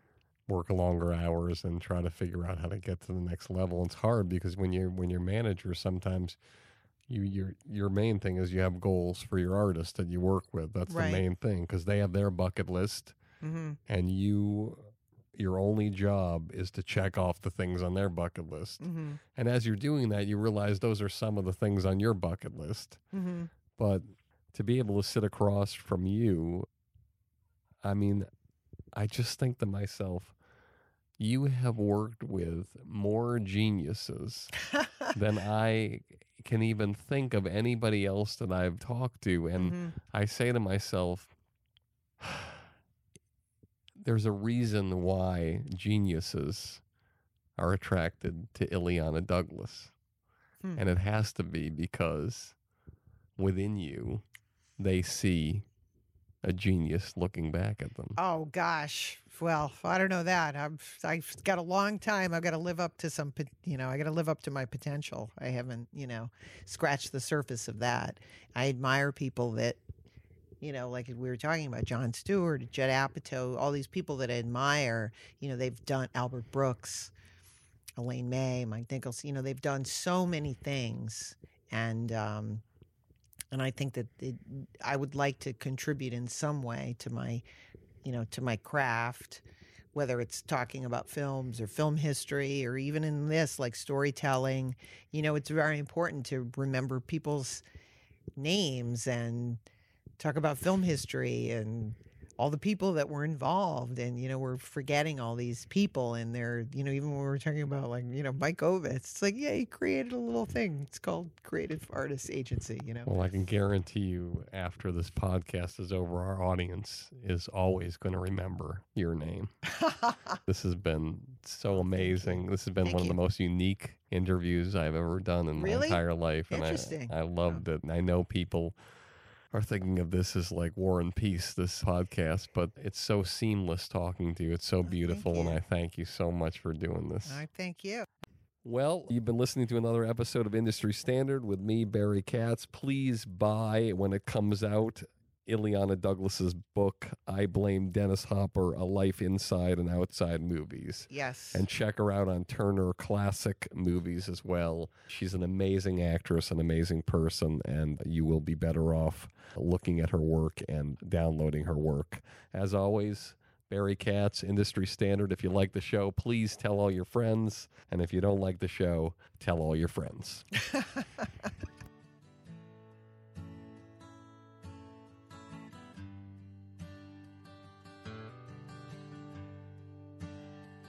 They say it's the glory. I'll scream your name put you on shoulders, walk you to fame. You get all the money, drive that fancy car. All the people love you, cause you're going far.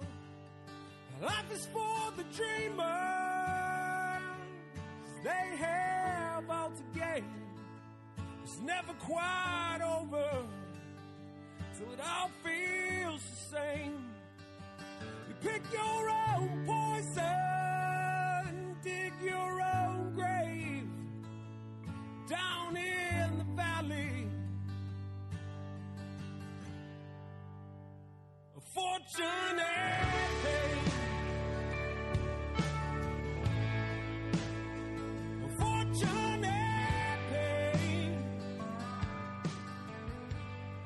Thank you for listening to Industry Standard with Barry Katz. If you'd like more info on our schedule of new episodes, which will be available for download every Monday, or how to reach Barry through Twitter, Facebook, or email, go to barrykatz.com. Before you leave, please take a moment to subscribe to our podcast, leave a comment, and rate it, even if you think it blows. Thank you for your support, and have a great day.